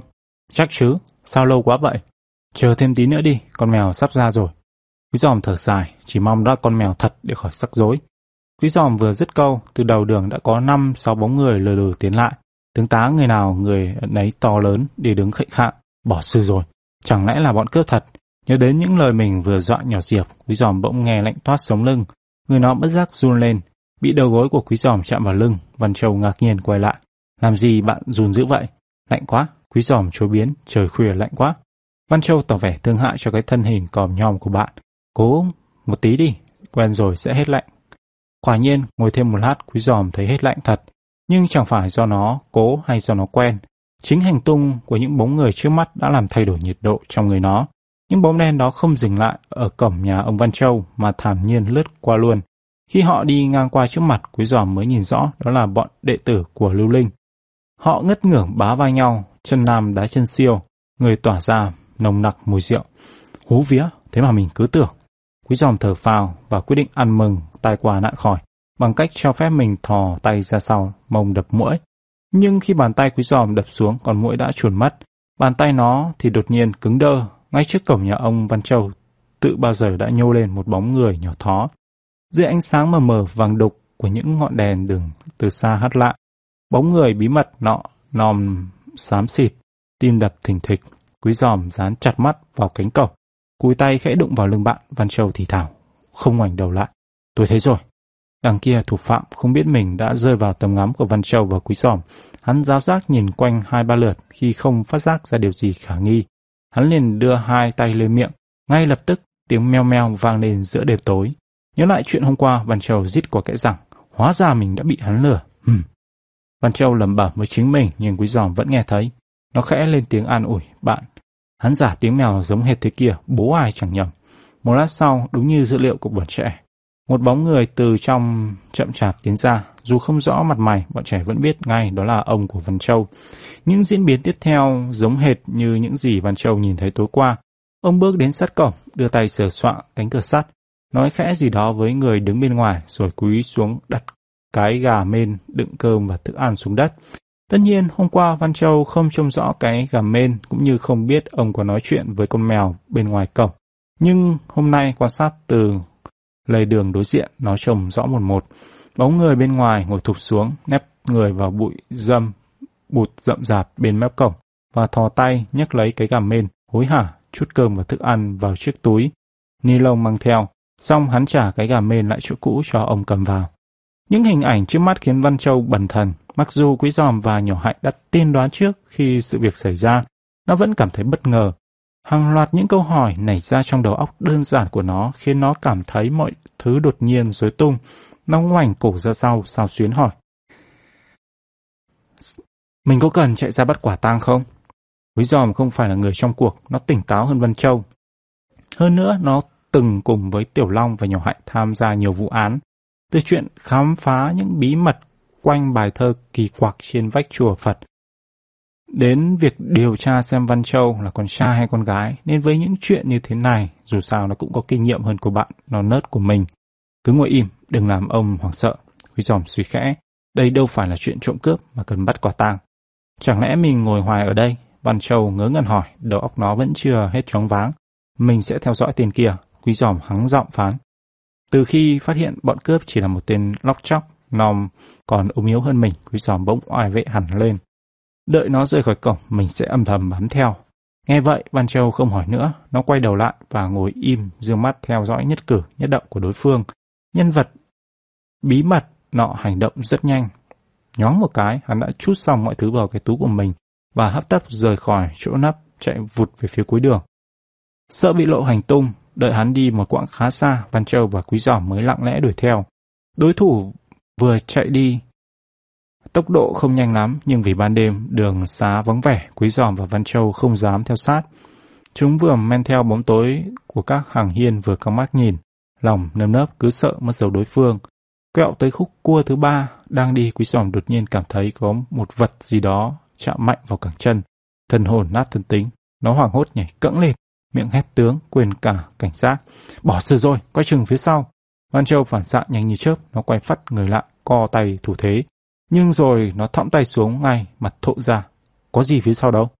Quý giòm vẫn chưa hết hoảng sợ. Hình như vừa rồi có ai gạt chân tôi. Vừa nói nó vừa nhìn xuống đất. Ủa, mày đấy hả tai to? Văn Châu cũng vừa nhìn thấy con chó. Con cú này là của nhà Hạnh mà, sao nó lại ra đây? Thấy Quý Giòm và Văn Châu nhận ra mình, con tai to rít lên mừng rỡ, đuổi vẫy lê lịa. Hóa ra nãy giờ nó vẫn âm thầm chạy theo hai đứa trẻ. Chủ mày đâu? Quý Giòm bỗng hỏi và nó nghi hoặc đảo mắt giáo giác dòng quanh. Chẳng lẽ nhỏ Hạnh lại có thể ra ngoài vào giờ này? Nhưng để trả lời Quý Giòm, một bóng người từ từ nhô đầu ra đằng sau gốc me của thụ ven đường. Hóa ra không phải nhỏ Hạnh mà là thằng Tùng. Trời đất! Quý Giòm sửng sốt. Em ra đây hồi nào vậy? Em đi theo anh từ nãy. Hồi chiều nghe anh hẹn với chị Văn Châu, thế là em quyết định tới xem. Tùng ấp úng đáp. Quý dòm tròn mắt. Khi nãy em nấp ở đâu sao tụi anh không thấy? Em nấp chỗ cột đèn, kế cột đèn, anh với chị Văn Châu nấp. Câu trả lời của thằng Tùng khiến quý dòm giờ khóc giờ cười. Nó chợt nhớ đến chuyện con chim và người thợ săn. Con chim rình bắt con ve, không biết người thợ săn đang rình bắn nó. Trong lúc đó người thợ săn lại chẳng hay gì có một con cọp đang nấp trong bụi cây chuẩn bị vồ mình. Cũng may thằng Tùng không phải là người thợ săn hay con cọp. Quý dòm nom dòm vào mặt Tùng. Em ra đây, ở nhà có ai biết không? Không, quý giòm giật thót, ngay cả chị Hạnh cũng không biết. Dạ không, Tùng nuốt bọt, em lẻn ra một mình. Lời thú nhận của thằng oắt làm quý giòm tá hỏa, mặt nó méo xẹo. Thế này thì chết mất. Ba mẹ em mà biết thì em chỉ có tét đít. Ba mẹ em không biết đâu, giọng Tùng tự tin. Lúc ra khỏi nhà em bấm ổ khóa bên ngoài. Lát nữa em sẽ tự mở cửa xẻ xẻ đi vô. Rồi nó hấn hở khoe, em có đem theo chìa khóa đây. Thấy Tùng thọc tay vào túi định rút ra sâu chìa khóa để minh họa, quý giòm lật đật xua tay. Thôi thôi, khỏi. Rồi nó quay sang Văn Châu, nãy giờ vẫn đứng chố mắt bên cạnh. Giờ tính sao Văn Châu? Có nên cho nó đi theo không? Nghe quý giòm hỏi vậy, Tùng dãy này. Cho em đi theo với, cho em đi theo với. Tôi được rồi, Văn Châu cười. Đã lỡ đi theo tới đây thì đi luôn. Nhưng nhớ phải tuyệt đối giữ im lặng và nhất là không được tự tiện làm bất cứ chuyện gì đấy. Dạ, dạ, được mà. Tùng dối rít Em sẽ chẳng làm gì đâu, em chỉ đứng xem thôi. Cái thằng, mình đi truy tìm xào huyệt bọn cướp, mà nó cứ làm như đi biểu diễn ca nhạc không bằng. Xem với trả xiếc, đúng là trẻ con. Quý giòm nhổ bụng và hơi giọng nói thêm, nhưng nhớ lần này là lần cuối cùng đấy nhé. Lần sau đi đâu phải được sự đồng ý của bà mẹ đàng hoàng, nếu không bọn anh sẽ không cho em đi theo đâu đấy. Nói xong, quý giòm bỗng khụt khịt mũi, ngó lờ chỗ khác, nó sực nhớ tối nay nó lẻn ra đây cũng chẳng được sự đồng ý của bà mẹ tẹo nào cả. Ôi! Đang ngượng ngùng quay mặt đi, quý giòm bỗng tái mặt kêu lên. Tên kia biến đi đâu rồi? Văn Châu cũng vừa kịp nhận ra sự biến mất đột ngột của đối phương. Bỏ sư rồi, kiểu này thì không toi. Mình ẩm ý cứ như họp chợ thế này, chắc hắn đã trốn từ đời tắm hoánh. Quý giòm than thở, giọng xối xị. Đừng lo, Tùng bình tĩnh chen lời. Mình còn có con tay to ở đây mà sợ gì. Nói xong, nó ngồi thụp xuống, vỗ vỗ lên lưng tai to. Tai to, tên khi nãy đi đường nào rồi, mày tìm xem. Nãy giờ lần quẩn mãi một chỗ với cậu chủ nhỏ, có lẽ tai to nóng ruột và trồn trần lắm. Nên khi Tùng vừa ra lệnh chưa dứt câu, nó đã phóng vọt lên trước, hàm hở dẫn đường. Bọn trẻ lập tức đi theo. Tai to dẫn bọn trẻ đi lâu thật lâu. Quanh quanh, quẹo quẹo, nhưng bóng dáng đối phương vẫn bật vù âm tín. Đi một hồi, vừa mỏi chân vừa sốt ruột, quý giòm quay sang Tùng. Mỗi con tai to có thính không vậy hở Tùng? Anh yên trí, nó không bao giờ. Đang nói, Tùng bỗng dưng nghệt ra. Em sao vậy? Hỏi xong, mặt quý giòm cũng liền nghệt ra theo. Nó vừa kịp nhận ra con đường mà tụi nó đang đi là con đường dẫn về nhà Tùng. Mãi một lúc quý giòm mới mở miệng được. Thế này là thế nào hả Tùng? Em cũng chẳng biết. Tùng vẫn chưa hết bằng hoàng. Văn Châu ngập ngừng nhìn Tùng. Hay là tay to không hiểu mệnh lệnh của em? Tùng không trả lời câu hỏi của Văn Châu mà ngoác miệng gọi. Tay to, lại đây, bảo nào. Đang mải mê dò tìm, nghe gọi tay to có vẻ hơi bực mình, nhưng nó vẫn co giò phóng lại. Tùng ôm lấy cổ chú cún. Ta bảo mày theo dấu kẻ địch, sao mày lại dẫn về nhà, mày có khùng không vậy? Tay to cựa quậy trong tay Tùng nhưng muốn vùng ra, nhưng rồi không thoát được. Nó trồm lên thè lưỡi liếm mặt cậu chủ, ra vẻ muốn nói ta đây chẳng khùng một chút nào. Mau thả ta ra đi. Rốt cuộc chẳng biết làm gì, Tùng đành thả tay to ra. Vừa thoát ra khỏi tay chủ, tay to phúng vèo vèo lại chỗ cũ, rồi vừa chúi mũi đánh hơi, nó vừa ngoái đầu lại chỗ bọn trẻ đứng, kêu lên rìn rít vẻ nóng này. Nó dục mình đấy, tùng tặc lưỡi, kệ, cứ đi theo nó một đoạn nữa xem sao. Văn Châu và Quý Giòm chẳng còn cách nào hơn là tiếp tục lẽo đẽo đi theo tay to. lòng cầu mong cho nó đừng rẽ ngoặt vào cầu thang dẫn lên nhà nhỏ hạnh. Tai to không quẹo về nhà thật, bọn trẻ mừng quính khi thấy nó đi ngang qua nhà. Tai to vẫn phớt lờ thản nhiên đi tiếp. Quý giòm thở phào. Như vậy tên khí nãy đích thị chạy qua đây. Thấy chưa? Tùng được gì khoe khoang. Em đã bảo con tai to thính mũi số rách mà anh không tin. Quý giòm vừa rồi đâu có bảo là không tin. Nhưng nó chẳng buồn cãi. Thấy tai to không để mất dấu đối phương là nó mừng rồi. Đi khỏi nhà hạnh một quãng tai to bất thần quẹo trái. Quý giòm kêu khẽ. Nó đi về phía kinh tàu hủ. Quả thật, một lát sau, bọn trẻ đã ở bên bờ kinh. Trong gió thoang thoảng mùi bùn, tai to vẫn cắm đầu lầm lì đi miết. Nó kiên trì dảo dọc theo dãy nhà trồng tranh ken dày san mép nước. Trong khi bọn trẻ đang lo âu tự hỏi không biết tai to có nổi hứng dẫn bọn nó đi lang thang ngoài đường cho đến tận sáng hay không, thì tai to đột ngột dừng chân trước một chiếc cầu ván. Thấp lẻ tẻ gồm những tấm gỗ dài bắt ở hững trên những cọc nhô lên từ dưới dòng nước đen xì đặc quánh. Sau khi quay lại như tỏ ý bảo bọn trẻ đi theo, tay to thận trọng đặt chân lên cầu. Cầu có nhiều nhánh, rẽ ngang rẽ dọc, nhưng tay to đã có chủ định. Nó cứ đi phăm phăm, đi thẳng tới căn nhà nhỏ nằm phía trái. Gọi là căn nhà này là căn lều thì đúng hơn. Nó nhỏ tí, cũ kỹ và siêu vẹo. Mái tôn thủng lỗ chỗ, phải bọc ngoài bằng giấy dầu. Còn những tấm phên đan thì mốc meo, thưa rỉnh, thưa dẻo. Gió luồn vào thông thốc. Tùng suýt khẽ ra hiệu cho tay tối im lặng, rồi lại bước lên cạnh Văn Châu và Quý Giòm nheo mắt nhìn qua kẽ phên hở. Trong nhà chẳng có đồ đặc gì nhiều, nhưng chỗ ăn, chỗ ngủ, chỗ nấu nướng đều dồn vào một nơi, nên nom vẫn rất chật trội.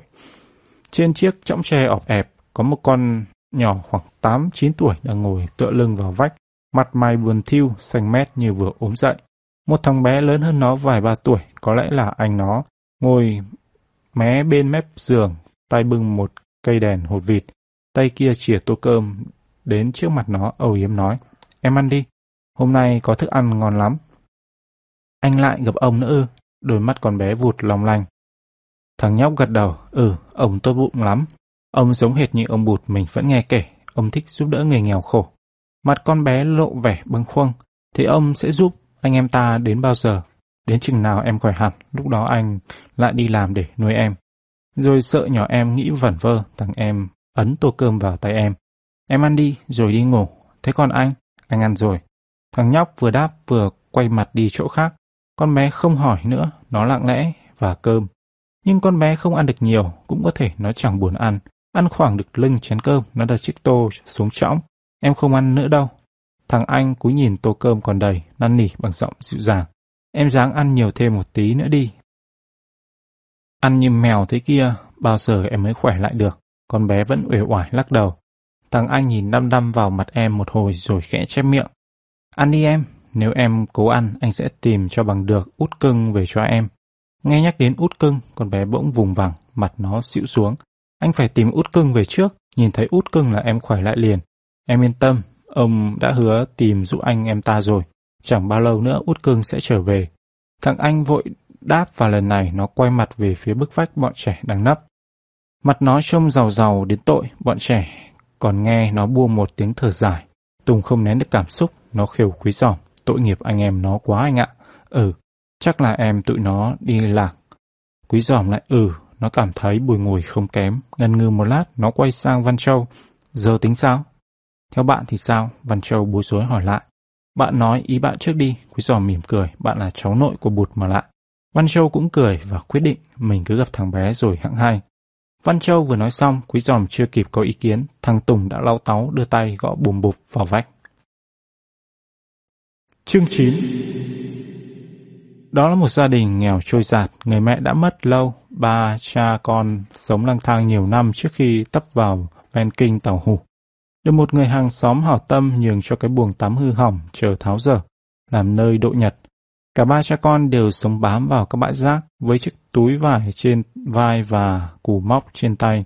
Cả ba suốt ngày lặn hộp trong các đống rác rưởi hôi tanh, bới móc nhặt nhạnh các thứ chai lọ, hộp thiếc còn dùng được, các loại bao ly lông, dép đứt, các thứ thau nhựa đã nứt toác nhưng vẫn còn có người mua để nấu chảy, tái chế. Cho đến ngày, người cha mệt mỏi ngủ quên ngoài bãi xe chở rác, đêm vô tình cán chết. Sau khi ôm nhau khóc đến sưng cả hai mắt, hai đứa bé mồ côi quyết định giã từ luôn cái nghề kiếm ăn bấp bênh và lắm rủi ro này. Thằng anh hì hục đóng một chiếc thùng gỗ, sau đó hai anh em moi hết túi quần áo gom được. Ít tiền còm đem mua hai hộp xi ra và một cái bàn trải. Từ đó thằng anh ngày ngày lang thang qua các đường phố tập tễnh hành nghề đánh giày, chịu đủ thứ kèn cựa, hà hiếp kể cả đánh đập của các băng nhóm lỏi tì, đến cắn răng kiếm tiền nuôi em. Nhưng thằng em đi làm chẳng bao lâu thì con em ngã bệnh, một phần do hít thở không khí ô nhiễm ở bãi rác lâu ngày, nhưng phần chính là do chấn động bởi cái chết đột ngột của người cha. Thiếu tiền chạy chữa, thằng anh phải giấu em đem con út cưng đi bán để lo liệu tiền thuốc cho em mình. Nhỏ em khỏi bệnh, nhưng khi hay ra út cưng đã bị đem bán, nó đâm ủ rũ từ sáng đến tối, chẳng buồn ăn uống. Thằng em lo sợ, đành nhét chiếc thùng gỗ vào gầm giường, suốt ngày lủi thủi, ở nhà an ủi chăm sóc em. Nghề đánh giày tuy không kiếm được bao năm, nhưng không có nó, hai anh em chẳng biết đào đâu ra cái ăn. Không đành lòng nhìn em nằm mọp trên giường, một trưa nọ thằng anh lẻn ra khỏi nhà, bụng lép kẹp. Đi vòng vèo quanh các phố, đảo mắt xuôi đảo ngược. Cố nghĩ cách tìm một chút gì đó bỏ bụng và đem về cho em. Đang vô kế khả thi. Trong lúc lững thững đi ngang qua trước cổng nhà nọ, thằng bé chợt nhìn thấy một người phụ nữ xách chiếc gà mên từ trong ngôi biệt thự đi ra. Chiếc gà mên này chắc hẳn đựng đồ ăn, thằng bé nuốt nước bọt nghĩ, mắt vẫn không ngừng láo liên dò xét. Nó thấy người phụ nữ nọ đem chiếc gà mên đến căn nhà nhỏ góc vườn. Một chốc lại quay về tòa biệt thự. Lần này đi hai tay không. Tưởng tượng đến những món ăn trong chiếc gà mên, thằng bé nghe bụng mình sôi lên, nó nhìn đăm đăm vào căn nhà vắng vẻ. Thâm nhủ chắc trong nhà không có ai, thế là một ý nghĩ táo bạo nảy ra trong đầu, phải đánh xoáy chiếc gà mên kia. Đói quá hóa liều, thằng bé loay hoay bám cổng trèo lên, lọt được vào bên trong, nó liền khom mình, lần đến căn nhà nọ, quanh ra phía sau cửa. Kể đến đây, thằng bé ngập ngừng đưa mắt liếc bọn quý giòm. Nó là đứa trẻ cù bơ cù bất, một quãng đời dài sống trên bãi rác. Gặp lúc quẫn bách thỉnh thoảng cũng mở miệng xin ăn, nhưng chưa bao giờ nó là kẻ trộm. Hôm đó không hiểu ma xui quỷ khiến thế nào, nó lại lẩy ra ý định trèo vào cổng. Đánh thó chiếc gà mên, lại vào ngay nhà ông của Văn Châu là cái thằng đang đứng khoanh tay chăm chú trước mặt nó. Khi nãy lúc bọn quý giòm xuất hiện, thằng bé vô cùng kinh hãi, nhưng khi Văn Châu ôn tồn trấn an và ngoắc nó ra đường nói chuyện, nó mới hoàng hồn và bình tĩnh đi theo. Nội chuyện bọn trẻ lạ mặt này dù nó ra khỏi nhà không muốn cho em gái nó nghe thấy những hành vi không hay của nó, đủ khiến thằng bé cảm động và lập tức nó tin ngay đây là những người tử tế. Khi cả bọn lên tới mặt đường, Văn Châu giới thiệu ngay mình là ai, không úp mở. Nó cũng nói hụt tẹt luôn Bọn nó đang theo thằng bé tới tận đây trong trường hợp nào. Văn Châu chỉ nói vậy thôi, nó không hỏi, cũng không điều tra gì thêm. Nhưng thằng bé giật thót và nó hiểu ngay mình cần phải làm gì. Thế là bằng một giọng đứt khúc và không ngừng khụt khịt, nó bùi ngùi kể cho bọn trẻ nghe về những gì đã xảy ra theo một tuần tự mà không cần phải sắp xếp nó vẫn có thể kể một cách mạch lạc. Nhưng khi kể đến đoạn thủ vai kẻ trộm thì nó bỗng đâm ra ấp úng. Em cứ kể đi, đừng ngại, Văn Châu nói bằng giọng dịu dàng. Cuộc đời của thằng bé khiến lòng nó mềm hẳn đi. Thế là em lần vào theo cửa bếp, thằng bé ngượng ngùng đưa tay cào lên mớ tóc bù xù. Nhưng không ngờ trong nhà lại có người. Đó là ông của tôi đấy, Văn Châu mỉm cười. May cho em hôm đó nhằm vào mấy ngày Tết. Khách khứa nhiều nên chị Thắm phải về phụ bên bà mẹ tôi. Nếu chị Thắm có mặt ở đó thì gay go to rồi. Hóa ra người phụ nữ xách gà mên là chị Thắm, Thằng bé nghĩ thầm và bất giác đỏ mặt lên. Rồi sao nữa? Quý giòm thấy câu chuyện bị ngắt quãng, sốt ruột, dục. Thằng bé trước mắt nhìn Văn Châu. Vào được trong nhà, em sẽ sẽ lần lên trên. Nhưng vừa ló đầu ra khỏi bức rèm, em bỗng giật bắn cả người khi nhắc thấy một bóng người đang ngồi xếp bằng trên phản. Lập tức em liền đứng im thiên thít, thậm chí không cả thở. Trong khi em đang tính kế quay lui thì ông của anh thình lình buột miệng vào đây bằng cách nào thế? Nghe vậy em càng run bắn, ông nói chồng, không nên thoạt đầu em giáo giác nhìn quanh thử xem ông hỏi ai. Nhưng khi phát hiện trong nhà ngoài ông và em không còn một người nào khác, thì em biết ngay là ông hỏi em. Em vừa sợ hãi lại vừa ngạc nhiên. Từ đầu đến cuối em hành động rất thận trọng, không hề phát ra một tiếng động nhỏ, vậy mà không hiểu sao. Không quay đầu lại, ông vẫn biết em đang ở trong nhà. Lúc đó quính quá, thay vì chuẩn lệ, em lại lắp bắp, dạ, cháu, cháu, treo cổng vào ạ. Ông vẫn nhìn thẳng ra phía trước, bình thản hỏi, thế cháu định trộm gì trong nhà ông thế? Khổ nỗi, ông càng bình tĩnh thì em càng hốt. Dạ, cháu, cháu định trộm cái gà mên ạ, cháu đói quá. Ông liền hỏi, thế ba mẹ cháu đâu? Mẹ cháu mất lâu rồi ạ, ba cháu cũng vừa mới mất. Em đáp và không kềm lòng được. Em kể kể sơ qua hoàn cảnh của em cho ông nghe. Nghe xong, ông im lặng một lát rồi bảo cháu lấy cơm trong gà mên mà ăn cho đỡ đói. Em hỏi, cơm này là phần của ông ạ. Ông Trấn An, cháu cứ ăn đi. Ăn một nửa, một nửa gói về cho em. Ông sẽ bảo người nhà đem đến cho ông phần cơm khác. Đang đói là, thế là em làm theo lời ông. Ăn xong em cảm ơn và chào về thì ông chợt nói. Ông không có tiền bạc gì để giúp cháu. Chỉ cơm nước là sẵn, chừng nào cháu chưa thể đi làm thì mỗi ngày cứ đến đây, ông sẽ để phần cơm cho anh em cháu. Em đang còn ngỡ ngàng thì ông dặn tiếp, nhưng chờ đến ban ngày như hôm nay, coi chừng có người bắt gặp. Cháu nên đến khoảng 10 giờ tối trở đi, đứng ngoài cổng làm hiệu gọi ông, ông sẽ ra. Câu chuyện càng lúc càng rõ ràng và khi thằng bé kể đến đây, thì mọi chuyện đã hoàn toàn sáng tỏ. Văn Châu thở phào và tự dưng cảm thấy thương ông quá thể. Ông đã già yếu lại mù lòa.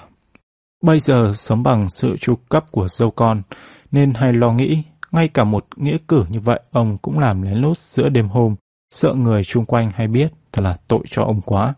Quý giòm có lẽ cũng đang nghĩ đến ông, nên nó vụt hỏi thằng bé, thế em có biết là ông bị lòa không? Ôi, ông bị lòa ư? Thằng bé kêu lên bàng hoàng, thế thì em không biết, hôm lẻn vào nhà em hãi quá nên không dám nhìn thẳng mặt ông. Nhưng tối hôm sau, thấy ông sờ soạng, em chỉ nghĩ là ông mắt kém. Lại trời tối, chứ chẳng biết là ông chẳng nhìn thấy gì. Ôi, nếu biết thế thì em chả nghe lời ông để ông phải vất vả như thế làm gì. Giọng thằng bé ngập tràn hối hận, rồi nó vùng nói thêm vẻ quả quyết. Từ ngày mai em sẽ chẳng đến làm phiền ông nữa đâu. Văn Châu đặt tay lên vai thằng bé, giọng khẽ khàng. Không làm phiền ông thì đúng rồi, nhưng đến thì vẫn cứ đến, hiểu chưa? Đến làm gì cơ? Thằng bé không hiểu. Văn Châu mỉm cười. Đến gặp tôi, tôi sẽ thay ông tiếp tế lương thực cho em. Rồi nó nheo nheo mắt nhìn thằng bé. Đến gặp tôi thì đến vào ban trưa, không cần phải kêu meo meo đâu. Và trước vẻ sượng sùng và lẫn cảm động của thằng bé, Văn Châu quay sang Quý Giòm vui vẻ hắng giọng. Thế là xong, tụi mình về. Nhưng Quý Giòm chưa kịp quay lưng thì thằng Tùng đã thỏ tay, níu lại. Khoan đã, anh Quý. Đối với Văn Châu và Quý Giòm thì vụ án coi như xong, nhưng với Tùng thì vẫn chưa. Còn dây dưa một tẹo, vì vậy khi Quý Giòm ngạc nhiên hỏi, chuyện gì vậy? Nó nhanh nhẩu, nhắc, còn vụ út cưng gì gì đó. À, chuyện đó mình đã định hỏi từ đầu mà lại đỉnh đoảng quên khuấy đi mất. Quý giòm đưa tay gõ chán và tặc lưỡi quay sang thằng bé. Còn chuyện đứa em út của em thì sao? Thằng bé ngơ ngác, đứa em út nào ạ? Em có còn đứa em út nào nữa đâu? Câu trả lời của thằng bé khiến bọn trẻ chưng hừng. Chứ còn út cưng nào đó, Văn Châu nhíu mày. À, thằng bé lại bối rối cào lên mớ tóc, đó không phải là đứa em nào cả. Đó chỉ là một con. Thằng bé chưa dứt câu, Tùng đã vọt miệng ra vẻ hiểu biết. Em hiểu rồi.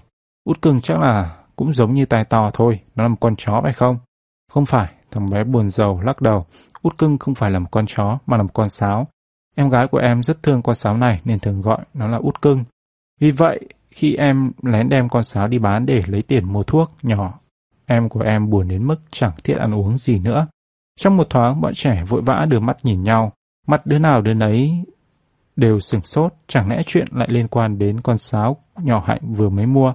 Em bán con sáo khi nào? Quý giòm hấp tấp hỏi. Em bán cách đây khoảng 10 hôm rồi. Bỏ sư rồi, không khéo, đúng là con sáo của bọn mình. Quý giòm thoát bụng lại. Thế em bán con sáo tại đâu?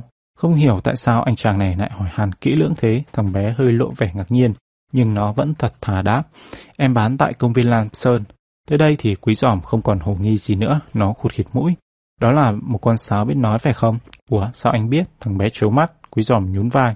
Anh chỉ đoán vậy thôi, rồi nó thở dài vẻ tiếc nuối. Anh nghĩ rằng trước sau gì nhỏ em của em cũng sẽ gặp lại út cưng. Em cũng mong như vậy. Thằng bé nói mặc dù có vẻ không tin tưởng vào điều đó. Nhất định là như vậy. Tùng đột ngột chen lời, giọng điệu chắc như đinh đóng cột của nó khiến thằng bé vô cùng cảm động. Thằng bé không biết khi quả quyết như vậy, Tùng cảm thấy lòng mình đau nhói. Nó rất yêu con sáo. Nó biết khi nó nói như vậy, có nghĩa là sắp tới nó sẽ chẳng còn được nghe con sáo xin chào hoặc láo lỉnh, sáng rồi, ngủ đi. Nữa, vắng cái miệng ra giả của con sáo, nhà nó sẽ buồn tanh, nhưng Tùng không thể làm khác. Nó đã nhìn thấy đứa con gái chạc tuổi nó ngồi thu lưu trên giường, mặt mày ủ rột trông đến tội. Lòng buồn vui lẫn lộn trên đường về Văn Châu và Quý Giòm hỏi gì Tùng cũng chỉ đáp qua loa chiếu lệ. Nó chỉ muốn làm thinh, lẽo đẽo đi theo tài tò cho đến tận nhà. Chương 10 Sáng sớm Quý Giòm còn chưa tỉnh ngủ, nhỏ Diệp đã cầm mép chăn giật đùng đùng. Dậy, dậy, sáng rồi. Quý Giòm đổ quọng, đập chân xuống giường một cái dầm. Cái con ngốc tử này, mày làm gì thế? Đập anh dậy chứ làm gì? Tối qua anh chẳng bảo sáng nay anh sẽ dậy sớm để thuật cho em nghe chuyện đó là gì. Cái miệng bô bô của nhỏ Diệp khiến Quý Giòm không dám nấn ná. Nó tung chăn ngồi dậy và nhìn nhỏ em bằng ánh mắt như muốn ăn tươi nuốt sống. Mày có vặn nhỏ cái đài của mày lại không? Đồ ngốc. Lúc bình thường bị ông anh mắng là đồ ngốc, nhỏ Diệp sẽ chú chéo ngay. Nhưng hôm nay, bảy được Quý Giòm ra khỏi giường lúc 6 giờ sáng là một tích vô tiền khoáng hậu, nên nhỏ Diệp không thèm chấp nhất làm ba. Cái chuyện lặt vặt đó, nó tuét miệng cười. Ai bảo anh cứ nằm lì chi? Quý giòm không thèm đôi co, nó cau có, lê dép, đẹp xẹp xuống nhà sau rửa mặt. Chả là tối hôm qua, quý giòm mò về nhà trễ hoắc, nhỏ Diệp buồn ngủ díp cả mắt nhưng phải giáng thức đến gần 12 giờ khuya để mở cửa cho ông anh vào. Vậy mà nó mới mở miệng hỏi thăm một câu, quý giòm đã gạt phát, đi ngủ đi. Sáng mai tao dậy sớm tao kể cho nghe.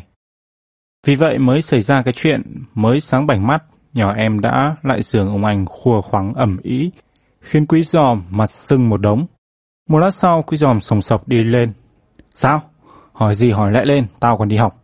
Anh chỉ phịa, trường em vẫn còn nghỉ Tết kia mà. Quý giòm nhăn mặt, mày chả biết gì hết cũng nói. Trường cấp 2 phải khác trường cấp 1 chứ. Tụi tao là người lớn, đâu có nghỉ lâu như tụi trẻ con mày. Thấy ông anh dở giọng, trịnh trượng, nhỏ Diệp tức lắm. Nhưng sợ hao hụt khoản thì giờ quý báu. Nó nén giận đi ngay vào đề tài chính. Thế tối hôm qua anh có gặp bọn cướp không? Hỏi với trả hàn, quý giòm hừ mũi. Đi bắt cướp mà không gặp bọn cướp thì còn gặp ai? Thế rồi sao nữa? Sao là sao? Thế gặp bọn cướp thì anh làm gì? Thì xông vào đánh nhau chứ còn làm gì? Quý giòm vung tay, chẳng lẽ lại dương mắt ra ngó? Nhỏ Diệp vặn ngay. Anh bảo hơn nhau ở chỗ mưu trí, sao anh còn xông vào đánh nhau? Anh không la làng sao? Quý giòm giật thói. Nó lúng túng đưa tay gãi má. La làng hả? Ờ, có có. Tao có la, nhưng chả ai nghe thấy cả. Thế là tao đành phải ra tay. Đánh nhau một hồi, bọn cướp bỏ chạy hết giáo. Anh lại phịa, nhỏ Diệp cười khì. Làm sao anh có thể đánh thắng được bọn cướp? Đâu phải mình tao đánh, quý giòm cố chống chế. Có Văn Châu nữa chi? Nó lo đánh phía trên, còn tao lo bỏ khòm dưới đất, đánh ngáng càng địch. Bọn cướp bị tao ngáng té lịch bịch chúng hoảng vía rồng tuốt. Xạo ơi là xạo. Nhỏ Diệp lại ôm bụng cười ngặt nghẽo. Anh mà bò lổm ngổm dưới đất, bọn cướp đạp cho một phát là bẹp rúm như con rán ấy chứ. Giọng lưỡi nhạo báng của nhỏ Diệp làm quý giòm đỏ mặt tía tai. Nó đùng đùng bỏ đi. Mày là xạo thì thôi, tao đi học đây. Nè nè. Nhỏ Diệp hớt hải kêu, nhưng quý giòm vẫn một mực giả điếc. Nó lẳng lặng đi thay đồ, soạn tập và hối hả ôm cặp phóng vù ra cửa. Thực ra quý giòm chỉ làm bộ thế thôi. Nó chả giận gì nhỏ Diệp. Nó vội vã đến mức bỏ cả bữa ăn sáng bà đã bày sẵn trên bàn. Chẳng qua nó sợ nấn ná một hồi. Nhỏ Diệp hạch tới hạch lui, nó hết đường, nói dóc. Tiểu Long và nhỏ Hạnh đón quý giòm ngay trước cổng trường. Sao rồi? Cả hai cái miệng cùng hỏi. Quý giòm liếc nhỏ Hạnh, thấy bạn mình mặt mày buồn chồn thấp thỏm. Nó biết hành tung của thằng Tùng tối hôm qua đã không bị phát hiện. Và thằng này sau khi trở về cho lọt cũng khôn hồn giấu nhẹm luôn mọi chuyện. Nghĩ đến thằng Tùng tinh danh này, quý giòm bất giác buột miệng, hì một cái. Thái độ của quý giòm khiến hai đứa kia sốt ruột, nhỏ hạnh nhăn nhó. Kết quả thế nào? Sao quý không nói? Vui gì mà cứ nhe răng hì hì thế không biết. Lời trách móc của nhỏ hạnh khiến quý giòm trột dạ. Không khéo thì lộ bí mật của thằng oắt tùm mắt. Quý giòm nhủ bụng và tìm cách nói trở. Vui gì đâu, Tôi cười là cười, đau khổ đó thôi. Câu nói bí hiểm của quý giòm làm Tiểu Long và nhỏ hạnh tròn xoe mắt. Cười đau khổ. Ừ, quý giòm vẫn xuôi xị. Công của mình bỗng chốc hóa thành công cốc, không đau khổ sao được. Hai đứa kia chẳng hiểu quý giòm muốn nói gì. Công gì mà công cốc? Quý giòm chép miệng. Công dạy cho con sáo nói bốn chữ, bỏ viên ngon lắm ấy. bây giờ Hạnh sắp sửa đem con sáo đi rồi. Bảo tôi vui làm sao vui nổi.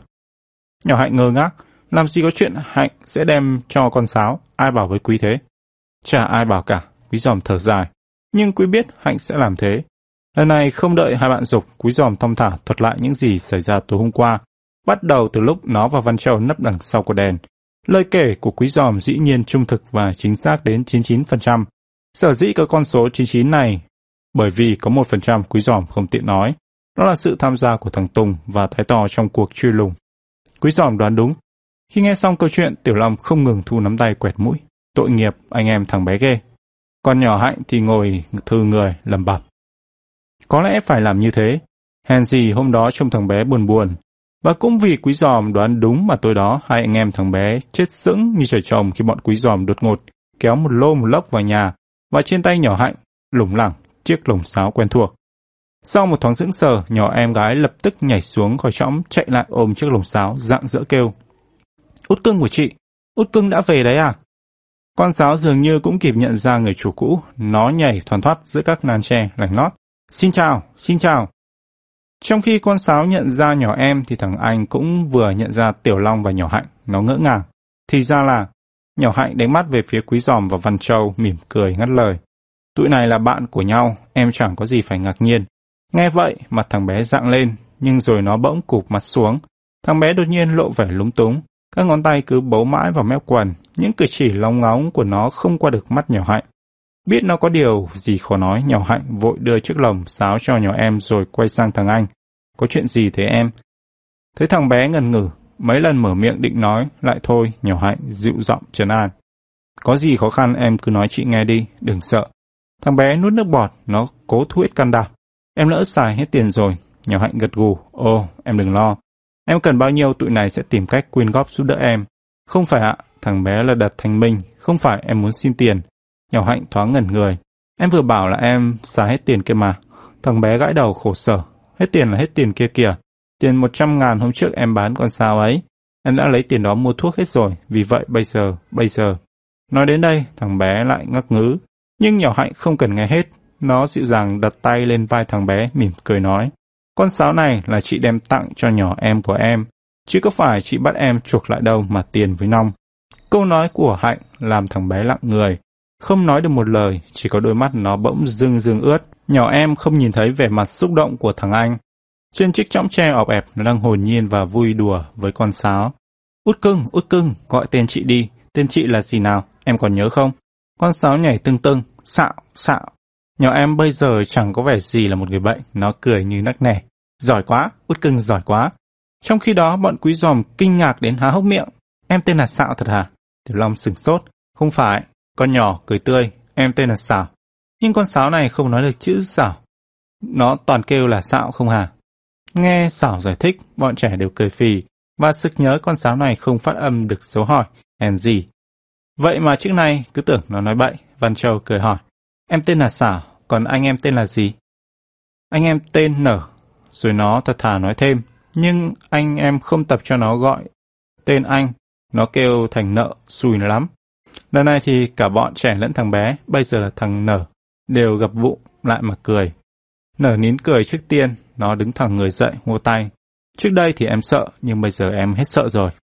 Rồi nó quay sang con sáo.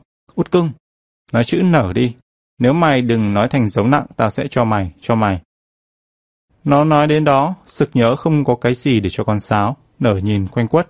Nhắc thấy mấy cục bỏ viên trong tô cơm Văn Châu mới rúi vào tay nó hồi trưa đang đặt trên trõng.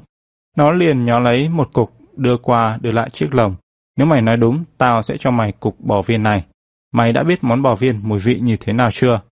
Nghe nở nhắc đi nhắc lại hai ba lần tiếng bò viên, con sáo quên béo mất yêu cầu của chủ mà hí hửng vật miệng. Bò viên ngon lắm, bò viên ngon lắm. Câu đối đáp thình lình của con sáo khiến nở giật bắn, cục bò viên rất bộp xuống đất. Con nhỏ xạo thì hớn hở vỗ tay bùm bốp. Ôi, hay quá, hay quá. Út cưng của chị thông minh quá. Lại có vẻ bắt đầu mê món bò viên này rồi đấy.